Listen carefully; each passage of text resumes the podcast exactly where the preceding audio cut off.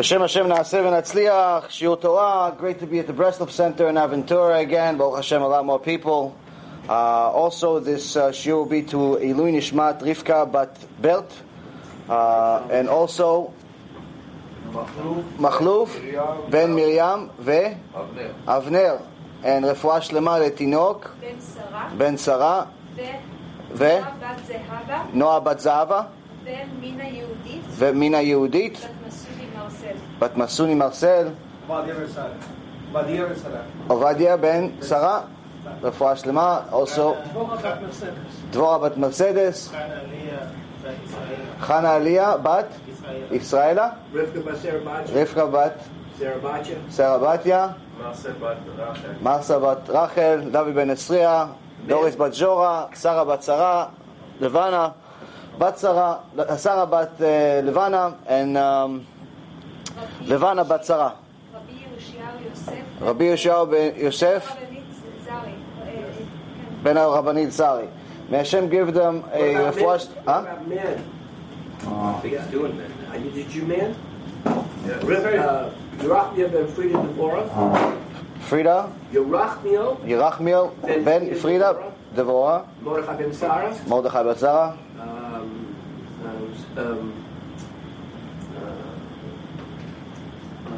Moshe uh, David ben uh, Devorah. Moshe David Ben Dvorah, Thank you. Yoel Ben Malka. Yoel Ben Malka, Rivka Batman. Rivka Bat Chana, and all of Am Yisrael, Bezrat Hashem, will have refuah shlema, refuat nefesh, refuat aguf. Thank you, thank you, Todah Bezrat Hashem will have a siyat lishmaya to have a good shiur for the honor of Kvod Hashem, and obviously for the honor of all these precious souls, the ones that are still with us, the ones that have left us. And uh, I know that today is going to be an interesting shiur, and the reason why I know is because, as we've talked about, Hashem, everything that He created, He created, in essence, a uh, another side for it. Zeh keneged zeh So, just like, for example, there's tall, there's short, there's black, there's white, there's darkness, there's light, and just like Hashem has kisei kavod, He also made a kisei kavod for the Satan himself. Just like He gave Am Yisrael, the prophet of all prophets, Moshe Rabbeinu, He gave the Goim Bilam Rasha, who was such a Rasha that the Chazal asked, how could he possibly be a prophet? Prophecy is pure. It's purity. It's directly from Hashem. Says, oh, Bilam is called the person with only one eye. Why is he called the person one eye? Because he really only had one eye. The other eye was just a hole. And that eye, since there was no eye there, it's the only part of his body that didn't sin. And that's how he would get the prophecy. The rest of his body sinned. Shem. But back to the Kisei Kavod and what Hashem gave the Satan. Each time Chazal says that each time we make a sin, we create a demon. Create someone that's going to try to influence us to make more sins. Each time we make a mitzvah, we create an angel that's going to help us make more mitzvot. So it pays to make more mitzvot, and that's actually how the, the root of where they say mitzvah goreret mitzvah, ve'avera goreret avera. One mitzvah leads to another mitzvah, and one avera, one sin leads to another sin. This is why sometimes you see somebody is a frum frum person, everything is great, he wears the hat, he has the beard, he has this, he has that, next thing you know, he's in a casino. Whoa, what are you doing? Yesterday you were at the, leading the tefillah. You know, you were uh, chazan, you were Baal Koreh, you were tzaddik, you had kids, you had this. What happened today? First time you ever went to casino, all of a sudden you have a casino, now you have a girlfriend, and what happened? So mitzvah goret mitzvah, avera goret avera. You started one sin, you thought it's a little small. It's tiny, small, tiny little sin. But the little sin created someone's going to influence to make another sin. Another sin, another sin, and someone loses control. Hashem Erachem. Gehenom is not too far. This is something we must remind ourselves for, of every day. I know it's harsh truth for some of you that have never heard my lectures, but this is reality. If we don't speak reality, we're never going to do tshuva. And whether you're frum from birth, or you did tshuva some, you know, at some point during your life, you have to realize that you have to do tshuva every day. Every day, you have to work on something. There's no such thing as someone who doesn't make a sin. Everyone makes some sins.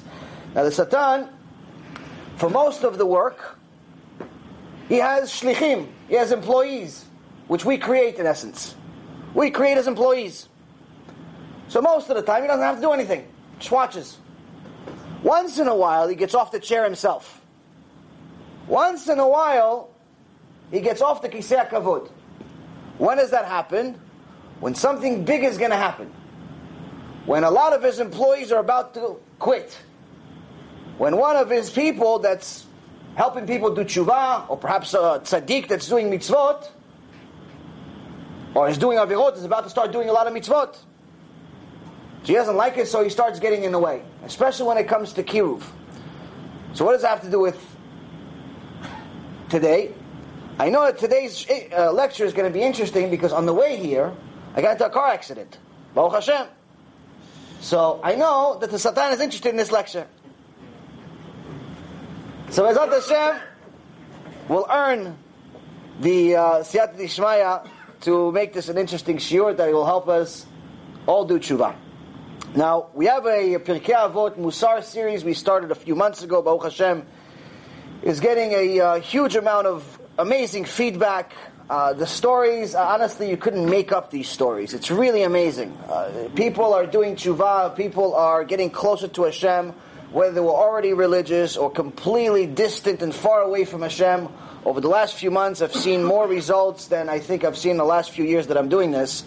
And it's been really amazing. And it's a combination of people that, of the shurim that, you know, that are happening, people that have joined the team, publicizing our shurim. We're reaching over 250,000 people per week, which is unbelievable. Somebody just a few years ago barely even knew what Shabbat was. Right now is reaching a quarter million people a week and helping them do tshuva. And uh, it's truly amazing. And just today, I got a story. Somebody, uh, a woman uh, contacted me and she said, I want to tell you a story. And you know, this is one of those stories that makes it all worth it. Makes the car accident worth it, makes the headaches worth it, makes the complaints worth it, makes the everything worth it. This one story. And it's a great way to start this lecture because I think this will give us a little bit of a perspective of the outcome of our actions. Because most of us, in reality, are selfish. In reality, most of us are selfish. Most of us worry about us. We worry about when we're tired, not when our wife is tired. We Worry about when our we're tired. Worry about when if we have money, not if my neighbor has money for Shabbat. We worry about if my kids are good in school, not if my next door neighbor is stressed out because his kids are failing me skin. We're selfish. Sometimes Hashem helps us out a little bit. He says, listen, you know what? That one time you weren't selfish, something good happened. And he gives a little result. So this woman tells me, over the last year, my life has changed. Started watching Yeshurim, and things have changed completely. I started uh, doing tshuva, I started keeping Shabbat. Unfortunately, I still have to deal with the fact that I'm divorced, and my ex-husband is anti-Judaism. Unfortunately, some of the biggest enemies of Judaism in history have been Jews. This includes the Holocaust, and this includes history in general, even going back to Mount Sinai. So this is not news. Now we have, the, she said, we have a son, a seven-year-old son, and I'm trying to help this my son also learn about Judaism. Problem is that the husband, ex-husband, doesn't allow him to go to yeshiva. Chas v'shalom, he goes to yeshiva. Crazy, learn Torah. So he doesn't want him to go to yeshiva. He wants him to go to public school with all the goyim, eat taref with all the goyim, Hashem erachem, everything. Be a goy. But the mom is a tzadikah. She knows this is not good. So she tries to teach the son. She shows him my videos. So one of my tzaddikim assistants, also an amazing student from California, Albert, he made a movie that some of you watched, a part of one of my lectures, which Torah about Torah and science. And we cut it into clips, and one of the clips talks about kosher. How to prove that the Torah is real? Through kosher. Through kosher laws. And you can see that the kosher animals are different than the rest of the animals, and it's mamash, it's beautiful. It's different sources from the Torah showing that kosher animals are extraordinary and it's something unique and it's something that only the Creator could have done. It's not something that a man could have figured out. Anyone that hasn't watched it, you should watch it, and if you won't have it, I'll send it to you. Long story short, the little seven-year-old saw this video. And he was so impressed by it, he kept watching it and enjoying it. And the mom, being a tzadikah that she is, she tries to, what does she do? She tries to help the kid. She can't take him out of school. So what she do? She says, I'll give him food every day. Every day the father takes him to school, I get there a few minutes later and I give him prepared kosher food. So at least my son's going to have kosher food.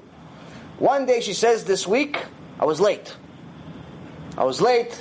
By the time I got there, they already served lunch. And I was scared that, you know, my son's you know, seven years old. What does he know? Scared. He's a little kid. He's going to eat the lunch, going to eat the, whatever he's going to eat, with the rest of the kids. So I told him, oh, honey, here's lunch, but if you ate, it's okay. He goes, no, Ima, I didn't eat. Well, you didn't eat? No, he goes, Chas shalom, I'm not going to eat that. It's not kosher. But I took a picture of it. And he took a picture of a sandwich with uh, meatballs, which Hashem Hashem knows what kind of animals in there, right next to a carton of milk. Open. That was his friend's lunch. But this little tzaddik, seven year old, saw a movie, says, I'm going to keep kosher. I can't eat not kosher. I'm a Jew. Something like that makes it all worth it. Somebody watched a video, influenced seven year old kid. Somebody made the video, influenced this kid. The kid, Bezat Hashem, one day is going to be a big tzaddik. From a little thing, from something that somebody thought, ah, what's the big deal? I say one thing in a lecture, I make a video, I donate a few uh, a few dollars, I donate a few hours, I just show it for free. Everyone contributed this. Obviously, Hashem is controlling everything, but He gives us the ability to be partners in huge mitzvot. We just have to take advantage of them when we have.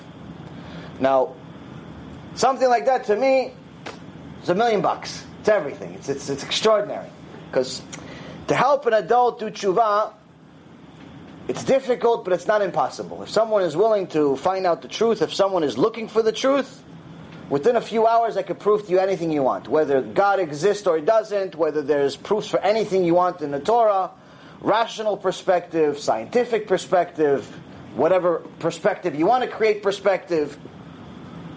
You can prove the Torah. It's very simple. Proving God is not a. Uh, it's not rocket science. It's not a. Uh, you don't have to be a genius to figure out that God exists. As a matter of fact, it's much harder to prove that God doesn't exist. So an adult, if he's willing to listen, within a few hours, sometimes less, you can help them start doing tshuva. With a kid, it's one minute. One minute, one minute, one thing that you will do as a parent, as a brother, as a neighbor, as a teacher, as something. One minute is going to influence that kid forever. One thing that you will do. Now, the problem with the kid is we don't know what that one minute is. We don't know if it's because he saw his father walk around with no kippah. We don't know if it's because he saw his mom not being modest. We don't know if it's because his teacher said a great story in school that changed his life. We don't know what it is. But with a kid, he doesn't need scientific proofs. You tell him, listen, Hashem lives in the sky, and he cares that you eat kosher. The kid will forever think about it and forever be influenced with it. So this also gives us, as adults, a responsibility. You may have a yetzara that you're battling with, and I understand, but at least don't make the kids suffer because of your problems. You have problems, you want to go to casinos, you want to cheat, you want to lie, you want to steal, you want to curse, you want to act like an animal. Do it alone. Don't do it next to kids at least. You didn't go to yeshiva? Fine, let the kid go to yeshiva. Why are you ruining his future because you suck? Why? It's not his fault. Give him a, give him a chance. Let him choose. Now he can't choose yeshiva if you send him to public school. Because if he goes to public school, it's the only thing he knows. But if you send him to yeshiva, at some point or another, he's going to decide for himself. So, this is a responsibility that we all have. We have an opportunity to make these the next generation bring the Mashiach, or we have an opportunity to ruin them. So that's a responsibility that each one of us has. I mean, responsibility and an opportunity. Opportunity to make an extraordinary amount of mitzvot, or chas v'shalom, the opposite. Now, this also has to do with this Mishnah that we got to in Pirkei Avot. Mishnah ב', uh, חלק ב', uh, משנה ז', 2-7, אף הוא ראה גולגולת אחת שצפה על פני המים, אמר לה, אל דעטפת עטפוך, וסוף מטפייך יטופון. Don't worry, I didn't understand it either. Hillel is telling us again, he's the one that's been telling us the last few Mishnayot, of something that happened in his life. But what happened here seems like a simple event, but it could easily change your life if we just pay attention to the details. He also saw a skull floating on the water. And he said to it, he spoke to the skull, Because you drowned others, they drowned you. And eventually, those who drowned you will be drowned. Hillel here is talking to a skull. This doesn't sound like something a genius would do, a holy person would do, but nonetheless, it's exactly what they would do. Because here he's teaching us one of the foundational 13 principles of faith that if you do not believe in it, you cannot consider yourself 100% Jewish. If you do not believe in it, and you went into a front of a uh, beit din like some of my students that want to convert, they won't convert you. If you don't believe in it, you have no share of the world to come. It's a pretty big belief. And the belief is, Yesh din v'yesh dayan. There's a judge that judges us, and he judges us for the righteous, there's a reward. For the wicked, there's a punishment. If a person does not believe in reward and punishment, they're not believing in one of the foundational principles of the Torah. And Hillel is telling us here, he sees this gulgolet, this uh, skull floating in the water. He says, a skull doesn't just float in the water by itself. It got here somewhere. If this person was a decent human being, Hashem wouldn't give him such a horrible ending. Not just a horrible ending as far as the fact that he died, but a horrible ending in the sense that he didn't even get the honorable type of burial. Now, of course, we know there's Asara Harugei Malchut. Rabbi Akiva was one of them. And we know that they all got horrendous deaths. This does not mean that they were wicked. This was a sacrifice. It was a kaparat avonot for things that happened in previous generations. But nonetheless, they still got, many of them, still got the honor of being buried. It's rare for someone not to get the honor of buried. Some of them didn't, unfortunately, but that's a different story. On a general perspective, most people, regardless of how they pass, have the honor of getting buried, have the honor of getting respect. But this Gulgolet, this skull, did not. And Hillel says it's because it's something he did. The skull belonged to somebody, and it's not some mikre, it's not some coincidence or some accident. Hashem didn't miss out. Hashem didn't make a mistake. There's no such things as Hashem making mistakes. If Hashem was able to make mistakes, he wouldn't be Hashem. He would be human.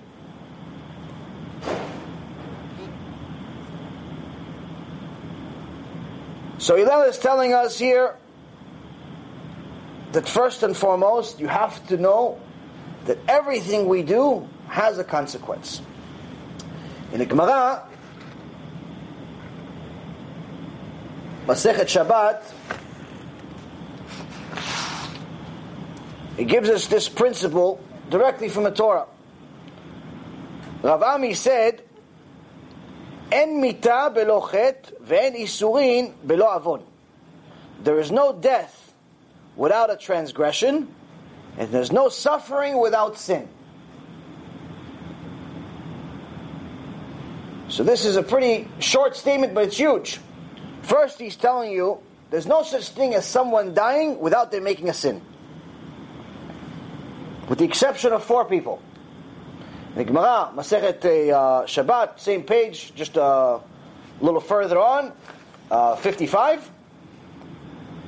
It says there's four people throughout history that died without making a sin, and the only reason Hashem killed them is because of the sin of Adam.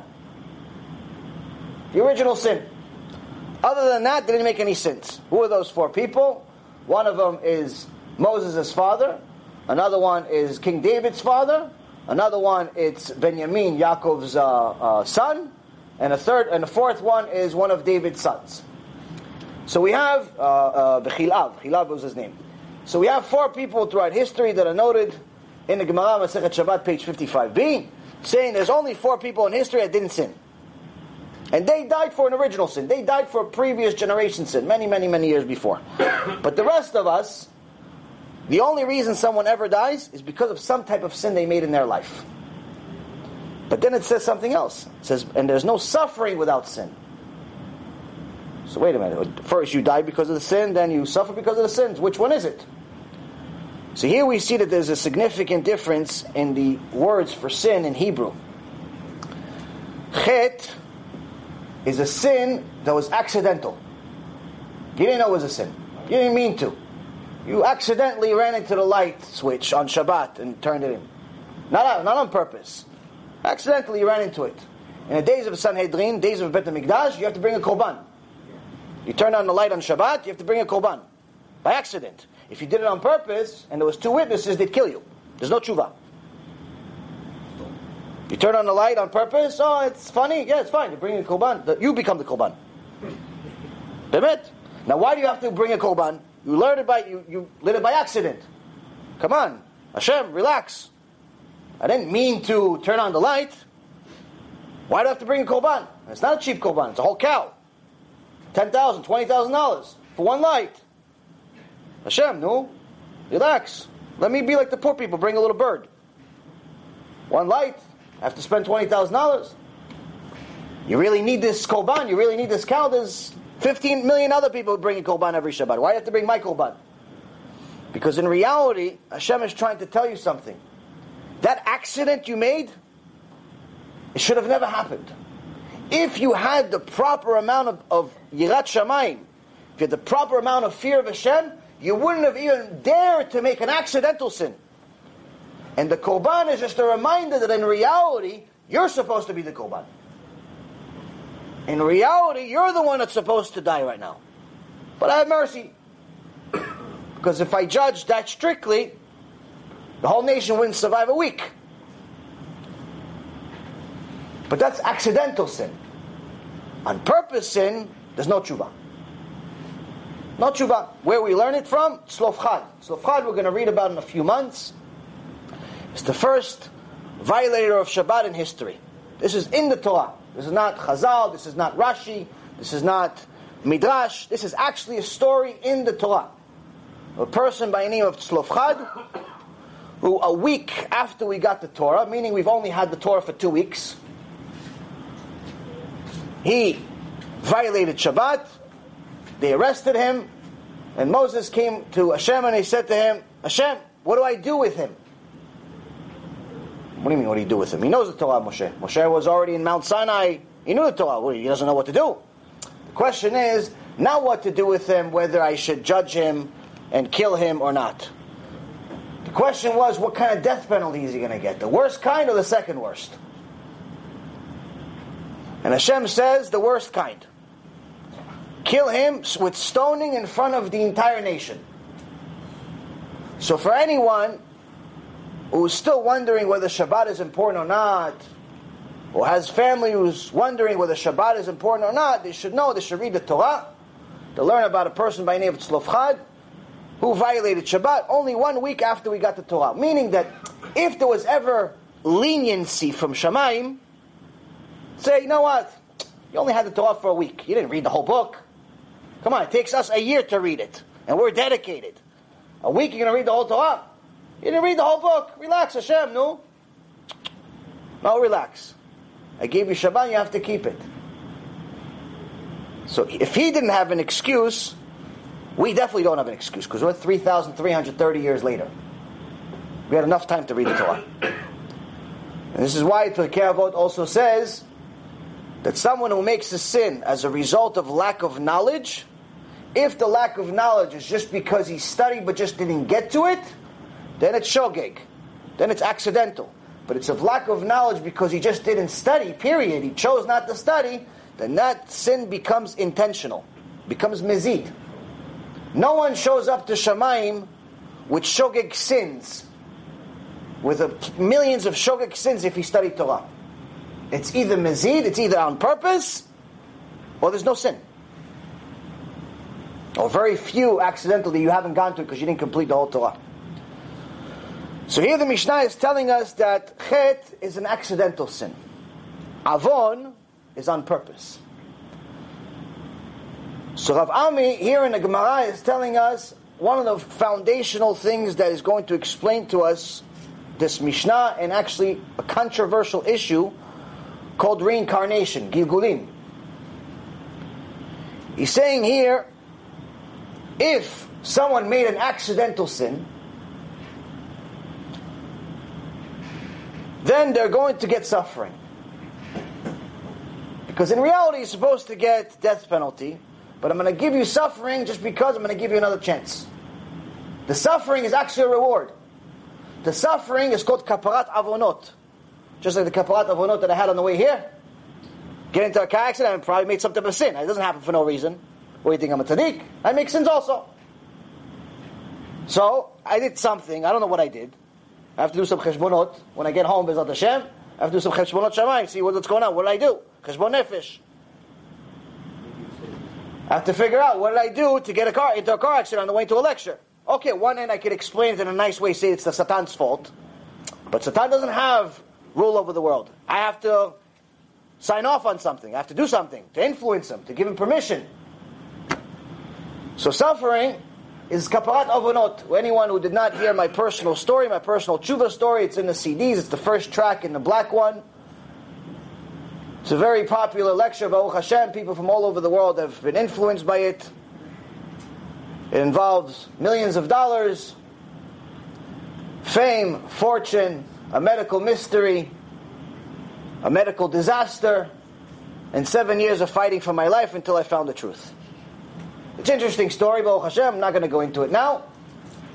But nonetheless, as the prophet Jeremiah starts the third chapter of Echa, the book of Lamentations, he says, I know suffering. That's how he starts the book. I know suffering. He saw the Churban Beit HaMikdash. He saw a river of blood of Am Yisrael. He knows suffering. In my little level, I know suffering too. Not like him, but I know suffering, Baruch Hashem. So when this, when this Gemara tells me here, you made a sin, you're going to get suffering, I have an answer. I got some suffering. But then it says, Avon, you get death penalty. When someone makes an intentional sin, and Hashem pretty much says your time's clocked out, we ran out of time, that's what we get a death penalty for. So then the Mishnah continues, or the Gemara continues, and it says, En mita belochet dichtiv, there is no death without a transgression, without an accidental sin. And he uses Ezekiel 18.20 as a source, הנפש החוטאת היא תמות, בן לא יישא בעוון האב, ואב לא יישא בעוון הבן. צדקת הצדיק עליו תהיה. ורשעת הרשע עליו תהיה. The soul that sins, it will die. The son shall not bear the iniquity of the father, nor shall, nor shall the father bear the iniquity of the son. The righteousness of the righteous shall be one shall be upon him, and the wickedness of the wicked shall be upon him. So here we see that he explains the Mishnah in a very simple way, telling us that if you're suffering for any reason whatsoever, there's a reason for it. If you, if someone dies, whether it's early, late, there's a reason for it. If this gulgolet, if this uh, skull is here, there's a reason for it. Now, many people like to go after Rabbi Mizrahi because of some things that he said and taught about reincarnation, about autistic children, about children that die at young age. about people that get diseases, people that are born with different mum, different uh, types of uh, disabilities. But in reality, anyone that actually studied a little bit of Torah would know that everything he says has a source. This being one of them. This is the Gemara. This it also comes from the Zohar, comes from Kabbalah, comes from Divrei Chazal, comes from Reshit Chochmah. There's countless sources that back everything that he says. Why does everybody still don't like to hear it? Number one, because they're ignorant and they don't think there's an actual source. And number two, because it's not politically correct to say that someone that came to this world with a disease of some kind, or someone that died early, it's his fault. Doesn't sound nice. But Hashem told you it does. Hashem told you it is his fault. Doesn't necessarily make him a bad person, doesn't make you better. But if we don't take responsibility for our actions, how are we going to do tshuva? So first and foremost, anyone that wants to learn a little bit about Gilgulim, about reincarnations, everything that we really know as far as understanding from reincarnation and all of the mystical parts of the Torah, most of it came from the Zohar, we got from the Arizal, who his student wrote a book on his behalf called Sha'ar HaGilgulim, the gate of reincarnation, and from there we have a lot of different secrets.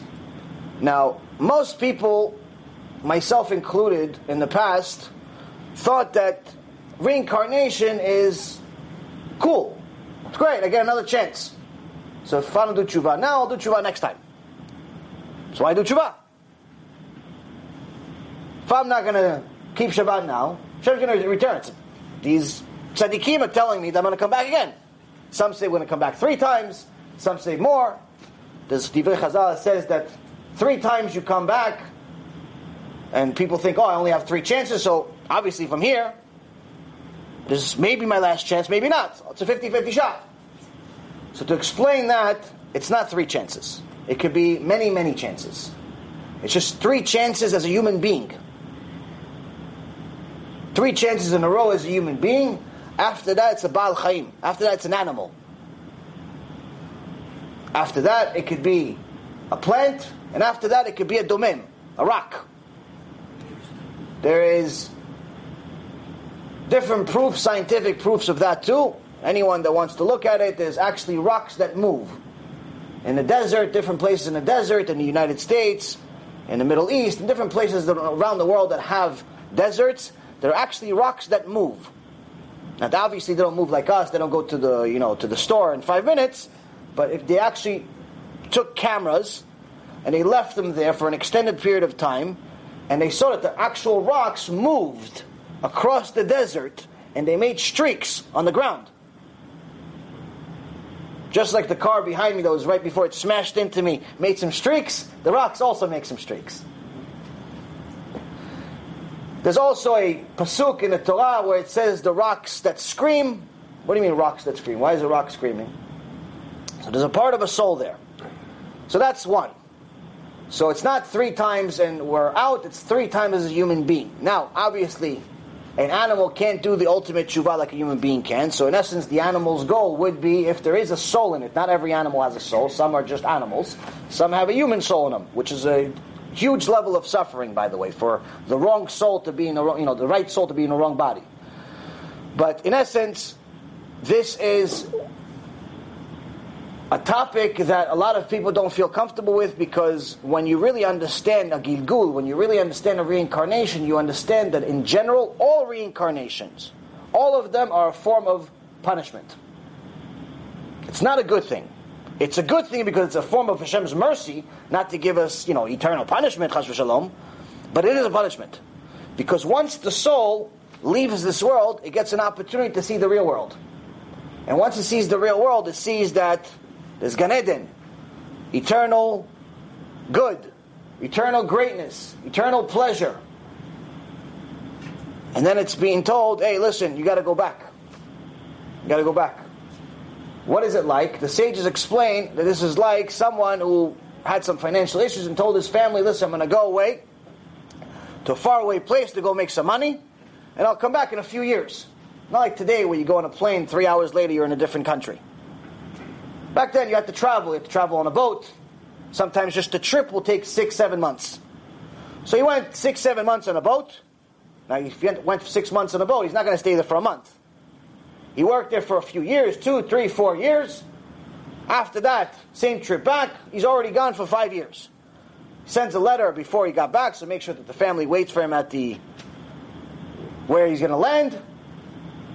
Finally, he gets there. He's about to give his family a big hug and a kiss, and the board the uh, the uh, board patrol stops him and says, "Oh, we have description of someone that looks exactly like you, and it says here that we're not allowed to let you in." And says, "Why? What did I do?" So, you borrowed ten dollars. Ten dollars from some guy named Shmuley in the place that you were in, and you have to return it. Because you know how long it took me to get here? It took me six months to get here. And I've been gone for four years. And in six months, I've been gone for five years. You want me to go back all the way over there for ten dollars? Listen, I'll give you a thousand. Give you a thousand dollars. What's ten dollars? Go back there for ten dollars? I'll give you a thousand dollars. You send it to him. And keep the other nine hundred for yourself. Sorry, sir. We're honest people. We don't do such a service. Only way is for you to go back, pay the ten dollars, and then come back.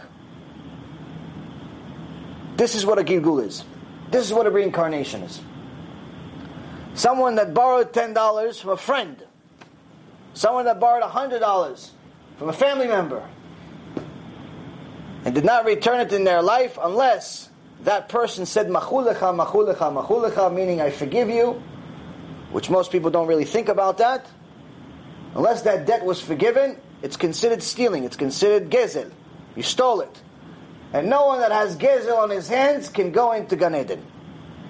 Meaning you could be Rabbi Akiva. You can have mitzvot like Moshe Rabbeinu. You get to Gan Eden, the gate, sorry sir, you still owe $10 to Tzvika back in Israel. You have to go back. They have to put you into another body, and this, they say, Chazal says, is a higher level of suffering than some parts of Gehenom. Because here you saw, it was right there, it was within your reach. I made all my mitzvot, I did tshuva, I kept Shabbat, I kept this, I kept that. Ten dollars I have to go back to this life of suffering, and who says that I'm going to survive? I'm going to do tshuva again. That I'm going to keep mitzvot this time. I'm not going to fall for the girl. I'm not going to fall for the guy. I'm not going to do this. I'm not going to do that. Who knows? Gilgul is not exactly something we should rely on. You have a chance. You have a chance to do tshuva now. You have a chance to do good now.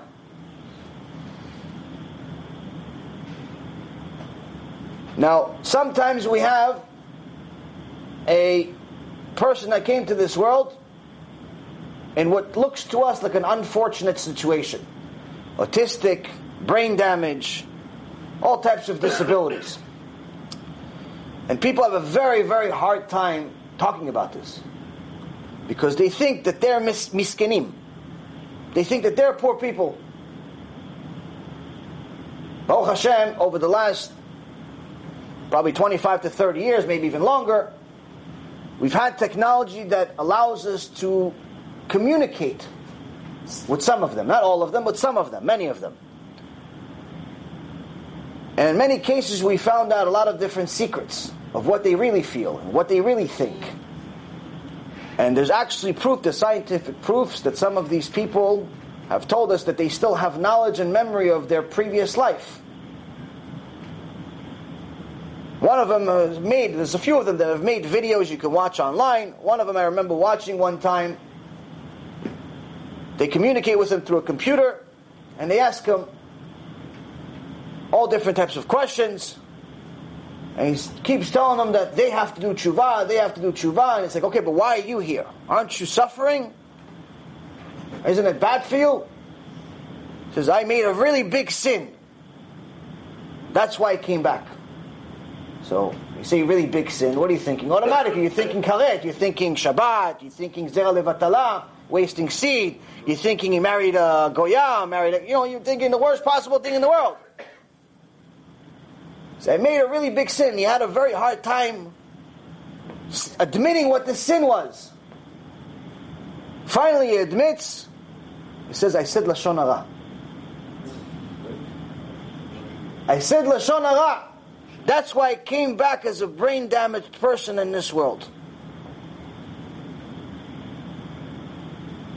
Lashon Hara. Is any one of us here finish a day without saying Lashon Hara? Forget a lifetime. We go to Beit to say Lashon Hara, or to at least gather some ammunition so we can say Lashon Hara after. Have something to talk about. Make the day interesting. So now, automatically people say, oh, miskin, he's suffering so much. They asked him this. He says, you should feel bad for you, he says. I'm a tzaddik, he says. I'm almost done with my tikkun. And then I'm going to Gan Eden. You have a long way to go, he tells them. These neshamot that come down in autistic children, brain damaged people, their knowledge, they feel bad for us. They feel bad for us because they already know the truth. We feel bad for them because we don't know the truth. What are the sins that they made? I'm not God. I don't know what everybody's sins are. What I do know is, is that Chazal tells us, Midah keneged midah lo paska me'olam. The measure for measure punishment did not cease to exist from the world after the Bet HaMikdash was destroyed. There are certain mitzvot in the Torah that are no longer applicable. We can't make korbanot. We don't have a Bet HaMikdash. Even though one of my students keeps asking about making a korban, I keep telling him we can't make a korban. I'd like to join him to do it, but we can't make korban. Once the Bet HaMikdash was built, no more korbanot. Once the Bet HaMikdash was destroyed, no more korbanot. Only korban is allowed in the sacrifice is allowed in the Bet HaMikdash. So that is an enormous mitzvah. If you look at the 613 mitzvot that we have, biblical mitzvot that we have, you'll see that many of them, a large percentage of them have to do with korbanot, with sacrifice. Which means that a large part of these mitzvot that we got from Hashem, we can't do. So this is missing. But it's not up to us. Hashem made this rule. So some things are no longer valid. Some things are no longer applicable until the Bet HaMikdash, the third one, is built. But Hashem is specifically telling us here, but my measure for measure, the way I calculate punishment and reward, measure for measure, with or without the Bet HaMikdash is valid. With or without you agreeing with it is valid. With or without you liking it, it's valid. And this is something that's the reason why the Rambam put it as one of the 13 principles of faith. Whether we like it, don't like it, believe it, don't believe it, doesn't make a difference. Why? Because it has countless sources in the Torah. So, each time one of these souls comes here, obviously it's very difficult for the family around them. May Hashem have mercy on them. Each time we see it from the outside perspective, it looks even worse. We don't know how they deal with, you know, one day. But in reality, Chazal is telling us everyone that's in that situation, there's a reason for it. Now, to think otherwise, when people are trying to be politically correct and they're saying, oh, you're saying that this guy watched pornography and that's why he's blind. You're saying that this guy said Lashon Hara and that's why he can't speak. You're saying that this guy stole, that's why he can't move his arms. You know, all types of things that it makes logical sense. If you stole, then you wouldn't have arms. If you violated, made, violated the Torah through your eyes, you wouldn't be able to see. It makes logical sense. It's not a one size fits all. It's not that every single blind person watch pornography, but it's a logical explanation. It's a hypothetical example. But to think any anything else, meaning to think that that person is blind and he's purely a misken. It's just like, poor guy. He didn't do it. No, he's a tzaddik. He's a good guy. To think that is actually kfirah. To think that he doesn't deserve that punishment is kfirah against Hashem. Because in essence, what you're saying is that Hashem made a mistake. Hashem shouldn't have given him blindness. Hashem shouldn't have given him poverty. Hashem shouldn't have given him a disability. To say that Hashem should do something or not is a problem. So actually, the best explanation, the most correct explanation, is the one that we have from the Torah. There's no suffering without sin. Now, even though a lot of people don't like to hear it, and a lot of people don't like to talk about it, this is something that's very, very important because it's something that's repeated constantly. Every time someone wants to go against a rabbi that rebukes or rabbi that helps people do tshuva through what the Torah says, through the instruction that the Torah says, and he mentions things like this, the first thing they mention is like, oh, he talks about autistic people. Oh, he talks about blind people. He talks about this and he talks about that. Yeah, the Torah talks about it too. And this is the Mishnah. This exact Mishnah is telling the, the Hillel, which we learned from previous Mishnayot, just to know how big a teacher is, first you need to know his students. Because sometimes you don't know how good the teacher is. It says the Gemara in Masechet Brachot says, a student will take 40 years to understand what his rabbi really said. What do you mean? I came to the drasha, I listened to the rabbi. After that, I had a meeting with him. I understood what he said perfectly. Because no, to really understand what the rabbi really meant, if the rabbi knew you, if it's personal advice, the rabbi knows you, to really understand what he means, take you 40 years. Just like Am Yisrael took 40 years to finally understand the Gdullah of Moshe Rabbeinu. So Hillel said his top student was Jonathan ben Uziel. His worst student was Rabbi Yochanan. Jonathan ben Uziel was so holy that whenever he would study Torah, it would create a spiritual fire that if a bird flew over him, it would go on fire. I study, nothing happens. Bird flies, bird doesn't fly, doesn't even look at me sometimes. He studies, fire. Bird goes on fire. I think about fire. Rabbi Yochanan was the least of his students. What did Rabbi Yochanan know? He knew the entire Torah by heart.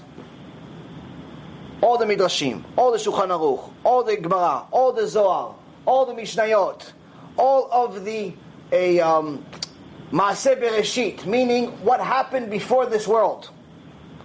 All of Maaseh Merkava, what happens beyond this world. Also, if that's not enough, he also knew the language of the Shedim. Shedim would come, he would talk to them. Demons come, you talk to them. We see a demon, we run away. We get a heart attack, chas v'shalom. He would talk to them. Malachim come, they talk to him also. He knew their language. If that wasn't enough, once in a while he talked to trees and birds. He knows that. You know the language of the trees and birds. We barely know how to spell bird, but he knew how to talk to them. This is the least of Hillel's students, and this is Hillel that's saying this. This is the Hillel that's talking about this skull, and he's saying, "You skull, you're only a skull floating over here because you made a sin. You killed somebody, and that's why somebody killed you. You made somebody's skull float in the middle of the river and not have a proper burial, and that's why Hashem did it to you. And the people that did it to you will also get the same thing. Somebody like that you should listen to. So now, Hillel gave us a little bit of a shock. And then he continues with the next Mishnah, Mishnah Chet. And he says, הוא היה אומר, מרבה בשר, מרבה רימה. מרבה נכסים, מרבה דאגה, מרבה נשים, מרבה כספ, כשפים, מרבה שפחות, מרבה זימה, מרבה עבדים, מרבה גזל, מרבה תורה, מרבה חיים, מרבה ישיבה, מרבה חוכמה, מרבה עצה, מרבה תבונה, מרבה צדקה, מרבה שלום, קנה שם טוב, קנה לעצמו, קנה לו דברי תורה, קנה לו חיי העולם הבא. Translation. Much longer Mishnah. But says here, he was accustomed to say, the more flesh, the more worms, the more possessions, the more worry, the more wives, the more witchcraft, the more maidservants, the more lewdness, the more men servants, the more thievery. However, the more Torah, the more life, the more study, the more wisdom, the more counsel, the more understanding, the more charity, the more peace. One who has gained a good reputation has gained for himself, uh, for his own benefit, and one who has gained himself Torah knowledge has gained himself a life of the world to come. So here Hillel continues this Mishnah and he says to us There are several different things that will ruin you, and there are several different things that will build you. These are the following. First, he says. More flesh, more worms. What does it mean?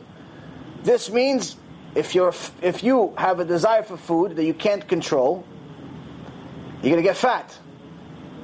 And if you get if you go overboard, he's telling you this is only going to bring you more embarrassment. Because eventually, as it says in the Gemara Masechet Brachot, page 18, just like a flesh and blood person feels the pain of a needle, the body feels the pain of the maggots eating his body. So we ask, what do you mean? The guy's dead. How is he feeling it? Once, once somebody dies, soul's out, that's it. Body's off. Well, according to the Gemara, Hashem, as a apparent wake up call, right when we go into the entrance of the next world, reminds us of some of the things we did in the first world. If we weren't able to control our desire for food, we get the first level of punishment, which is feeling the pain for that year where it takes for all the worms and maggots to eat our body. And one of the uh, Midrashim explains that this is part of the reason of why the stomach explodes and blows up in our face. All the food goes on, you know, all the intestines or whatever it is goes in front of the dead person's face. It's a little graphic, but nonetheless, this is not a, uh, a pleasant experience, let's say. And the reason why is because he's saying, you did this because you didn't, you weren't able to control yourself. You weren't able to control yourself. You didn't fulfill your full mission. In the uh, Mesilat Yesharim, by the Ramchal, who wrote it with Ruach HaKodesh, may he say,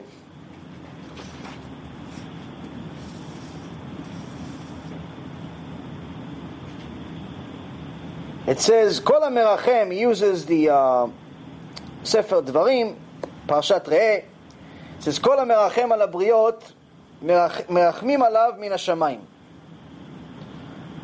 שאמר, ונתן לך רחמים רחמך. It says in the uh, Gemara Masechet Shabbat, says that they use from Dvarim, the verse that says that he may grant mercy and be merciful to you really means that anyone who has mercy on his fellow creatures, on other human beings, on animals, on so on, will actually bring mercy upon himself from Shemaim. So if you have mercy on other people, the Mesilat Yesharim says that they're going to have mercy on you. So if we take that statement literally, it contradicts everything I just said for the first 50 minutes. Because in essence, what we believe in today is that if we tell people the truth, it may offend them.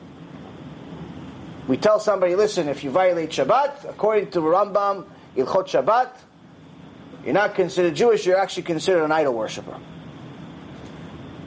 This is offensive.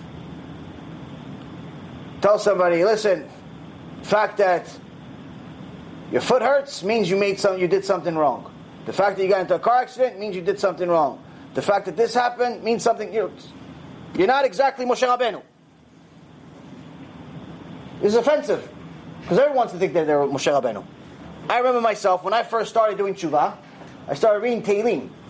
I was going through hell, and I figured I'm to start reading Tehillim. My mom read Tehillim my whole life. She kept mentioning Tehillim, Tehillim, so I said, okay, I'll read Tehillim. I didn't really know what I was saying, but I knew how to make the sounds. So I made the sounds, and I read, and I read, and I read, and I really got into it, and once in a while I would actually understand what I read. And I'm telling you, I was certain that at some point, Hashem was going to talk to me. I was 100% sure that I was going to be Moshe Rabbeinu. Not joking. But I really thought that Hashem was going to talk to me. It's like, Yaron, I hear you. It didn't happen. He didn't talk to me. I had to keep reading. Maybe onto something. Maybe I stopped too early. Still waiting. Still waiting. So, all of us like to think that we're better than what we really are. So when we tell somebody something and we remind them that they're not, we actually remind them that they need to fix themselves, it's offensive. So Mesilat Yesharim said over here that if you have mercy on someone, then you're going to get mercy upstairs. And we misunderstood that verse. We misunderstood what the Ramchal said. We think that by not telling him the truth, we're actually showing mercy. We're doing him a favor by not reminding him that he's a thief, liar, crook, criminal, and so on. In reality, it's the worst possible crime we can make. If you go into the Gemara Masechet Shabbat, page 54b.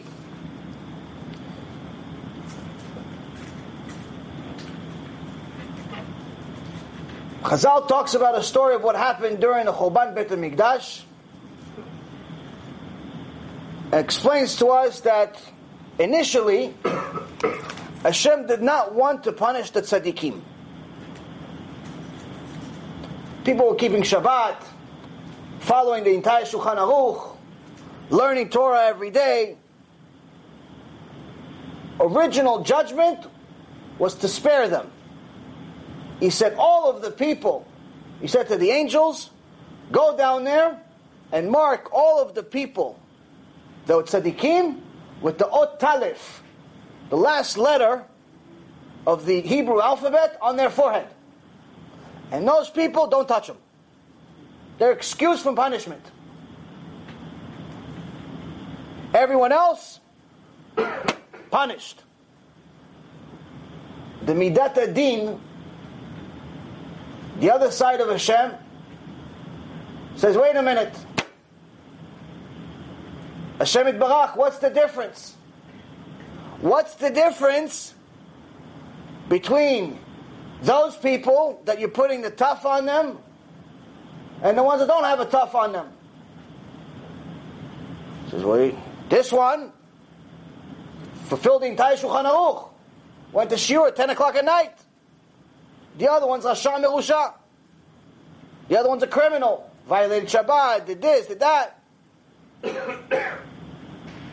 says, yes, but you said in the Gemara, כל מי שאפשר למחות לאנשי ביתו ולא מיכה, נתפס על אנשי ביתו. באנשי עירו, נתפס על אנשי עירו, בכל העולם כולו, נתפס על העולם כולו. Whoever has the ability to protest against the members of his household, but does not protest, is punished for the transgressions of the members of his household. If it's against the people of his town, he's punished for the transgressions of the people of his town. If for the transgressions of the entire world, he's punished for the transgressions of the entire world. Translation of this atomic bomb if you have the ability to tell somebody that you know to stop sinning, you know them your son, your daughter, your wife, your husband, your neighbor, your colleague. You have a connection to them. You have an influence on them.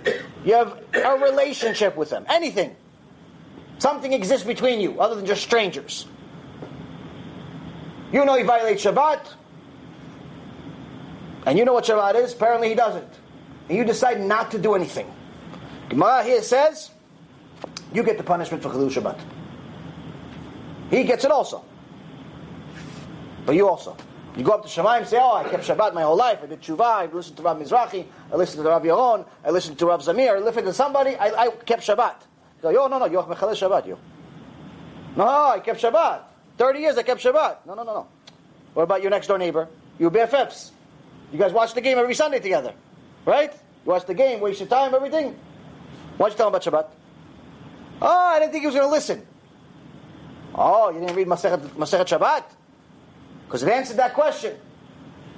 Further it says, if you have influence over a city, not just your house, a city, you are a big rabbi, you're a politician, you're a some type of influential figure. People come to your house just to know that they came to your house. You have the ability to influence other people, and you don't, you get all of their sins. Shem Yerachem. And Hashem Yerachem, if you're Gdol Adol, biggest, you're the Moshe Rabbeinu of the generation, and you don't tell people, Mechalel Shabbat, Mot Yumat, you get everybody's Chilul Shabbat. So the Midat HaDin came to Hashem and said, This is what you wrote in your Torah, Hashem. It's not some uh, parable.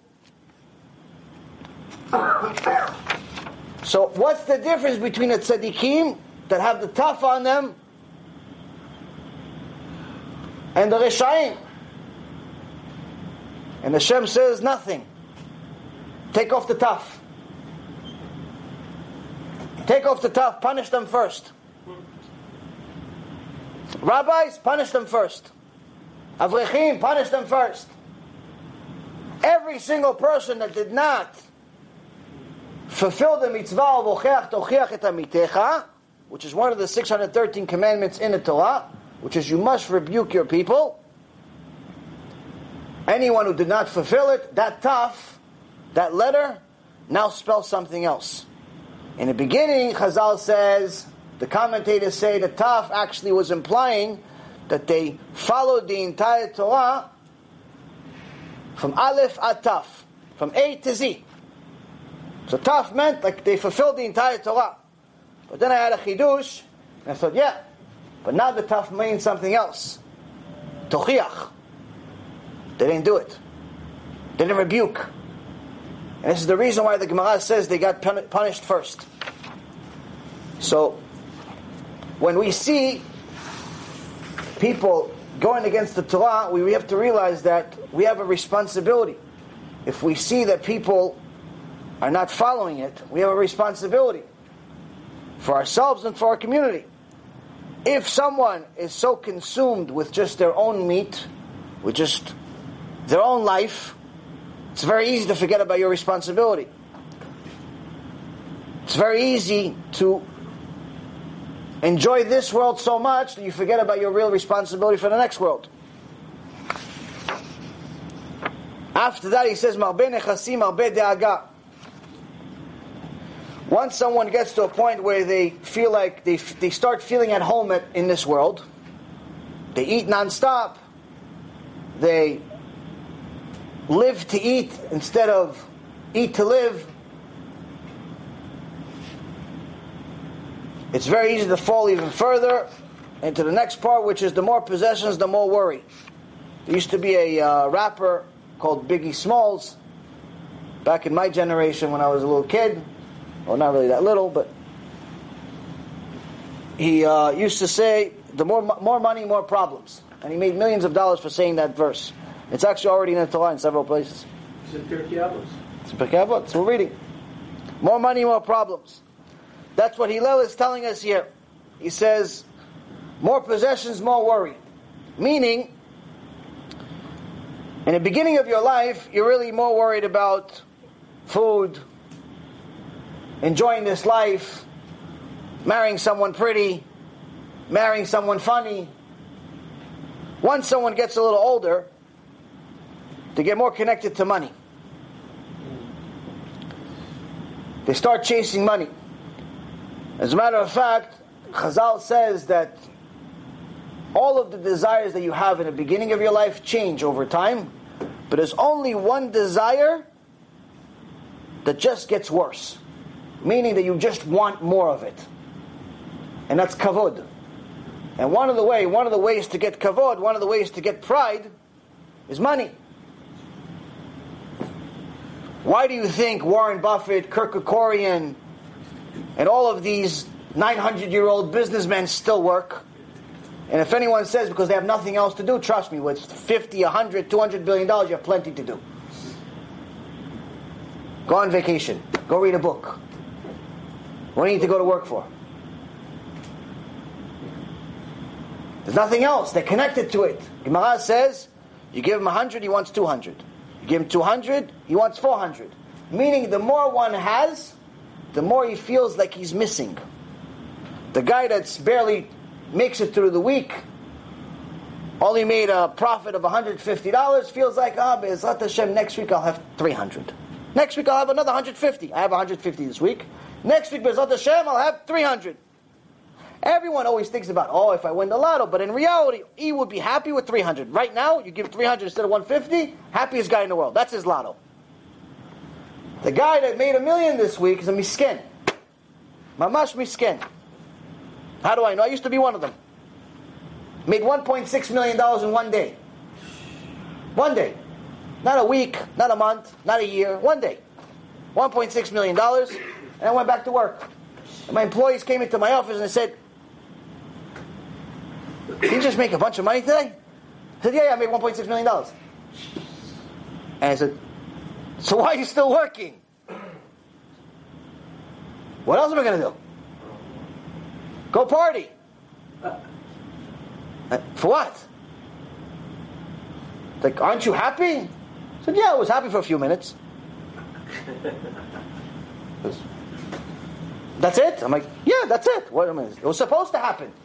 I worked for it to happen. I worked for a long time for this to happen. I didn't just wake up one day and somebody sent me 1.6 million dollars in the bank. I worked, and eventually it happened. It was supposed, in my mind, it was supposed to be this way. But I was already thinking about the 3.2 million I don't have. That's why I needed to work. I made the 1.6, but now I'm missing more. I got to 5 million that year, but now I'm missing another 5. In the beginning of my career, I didn't make money for six months. For six months, or a little more than six months, I was borrowing one dollar a day from a guy named Dimitri. So I could buy 50 cents for coffee and 50 cents for donut. And that was my food for the day. And I would sneak on a bus and pretend like my Metro card, which is like the card we have to get on the bus, instead of tokens and things like that, and pretend like, oh, this me- Metro card doesn't work. I have another one. I'll come back. And I go to the back of the bus and hope that the guy doesn't call me because I don't actually have any money. And just fall asleep and pray that he just lets me go. And by the time he realizes that I haven't paid, I can get off the bus. And this went on for six months. And every day, that was my food. A donut was my food. A coffee was my food. So eventually, after about six or seven months, when I finally made it, took home $1,000. It was like $1,001 or something like that. To me, it was all the money in the world. It was the greatest pleasure I ever had from money. From that point on, it was only downhill. Even though $5,000 the next month was great, $10,000 the next month was fantastic. In November of 2002, which was a little over a year after I was practically homeless, I made $117,000 in a month. It was fantastic. The $1,000, best money in the world. Best pleasure I ever had for money. It was only downhill from there. This exactly proves the Gemara. The more someone has, the more they feel like they're missing. And when someone focuses so much on this world, where you work because you want more money, not because you need to do things, not because you're fulfilling any type of purpose, you're just accumulating stuff. There's constantly 500 Amazon boxes arriving at your house every day, and you don't even open them. You just order them. Just because you saw it online, you want it. You have so much stuff, you have boxes you haven't opened. You have shirts that are still in the wrappers. You bought them six years ago. They don't fit you anymore. You gained weight. But you had to have it. Hillel is telling you here, you're missing the point, my friend. You're accumulating so much stuff that you are worrying about the wrong thing. An old businessman friend of mine, David Pruitt, very successful in the um, energy business, made fortune, and a phenomenal one-liner. He says we would analyze businesses together. We were part of some group together, and one time this lady was trying to give us a uh, idea of her business, and she was telling us about the problems that our business has, or what she thought the business has as problems. And he told us something I'll never forget. He says, You have the right amount of worry, but you're worried about the wrong thing. Yes, it's good. You're supposed to be worried. You have a problem. But the problem you have is different than the problem you think you have. You think that your biggest problem is not having money. Hillel is telling you the fact that you think money is important in the first place, that's the problem. Because by focusing on money, only thing that's going to happen is you're going to spend too much time figuring out how to make it, figuring out how to keep it, figuring out how to chase it, figuring out how to have it, manage it, spend it. Marbe daga, marbe worry, a lot of worries. Next. Marbe nashim, marbe kshafim. More wives, more witchcraft. In the old days, according to the Torah, according to Hashem, you are allowed to marry multiple wives. Rabbeinu Gershom outlawed this approximately a thousand years ago. When he saw that the generations over the last several thousand years, or especially the last two thousand years, have gone down to such a point where marriage was no longer a sacred, valuable asset of what it's supposed to be. Excuse me. In the old days, we would get married to build a family, to build holiness, to bring more Judaism, bring more Torah, bring more mitzvot to the world. Today we have filthy minds. If I talk to anybody, if I even mention the word polygamy or marrying multiple wives, immediately every single man in the room thinks about something sexual. Immediately. Natural inclination of every single man is to think about, oh, you know what? He starts thinking about different things. Immediately. Unless you're glued to the Torah and you have a pure mind.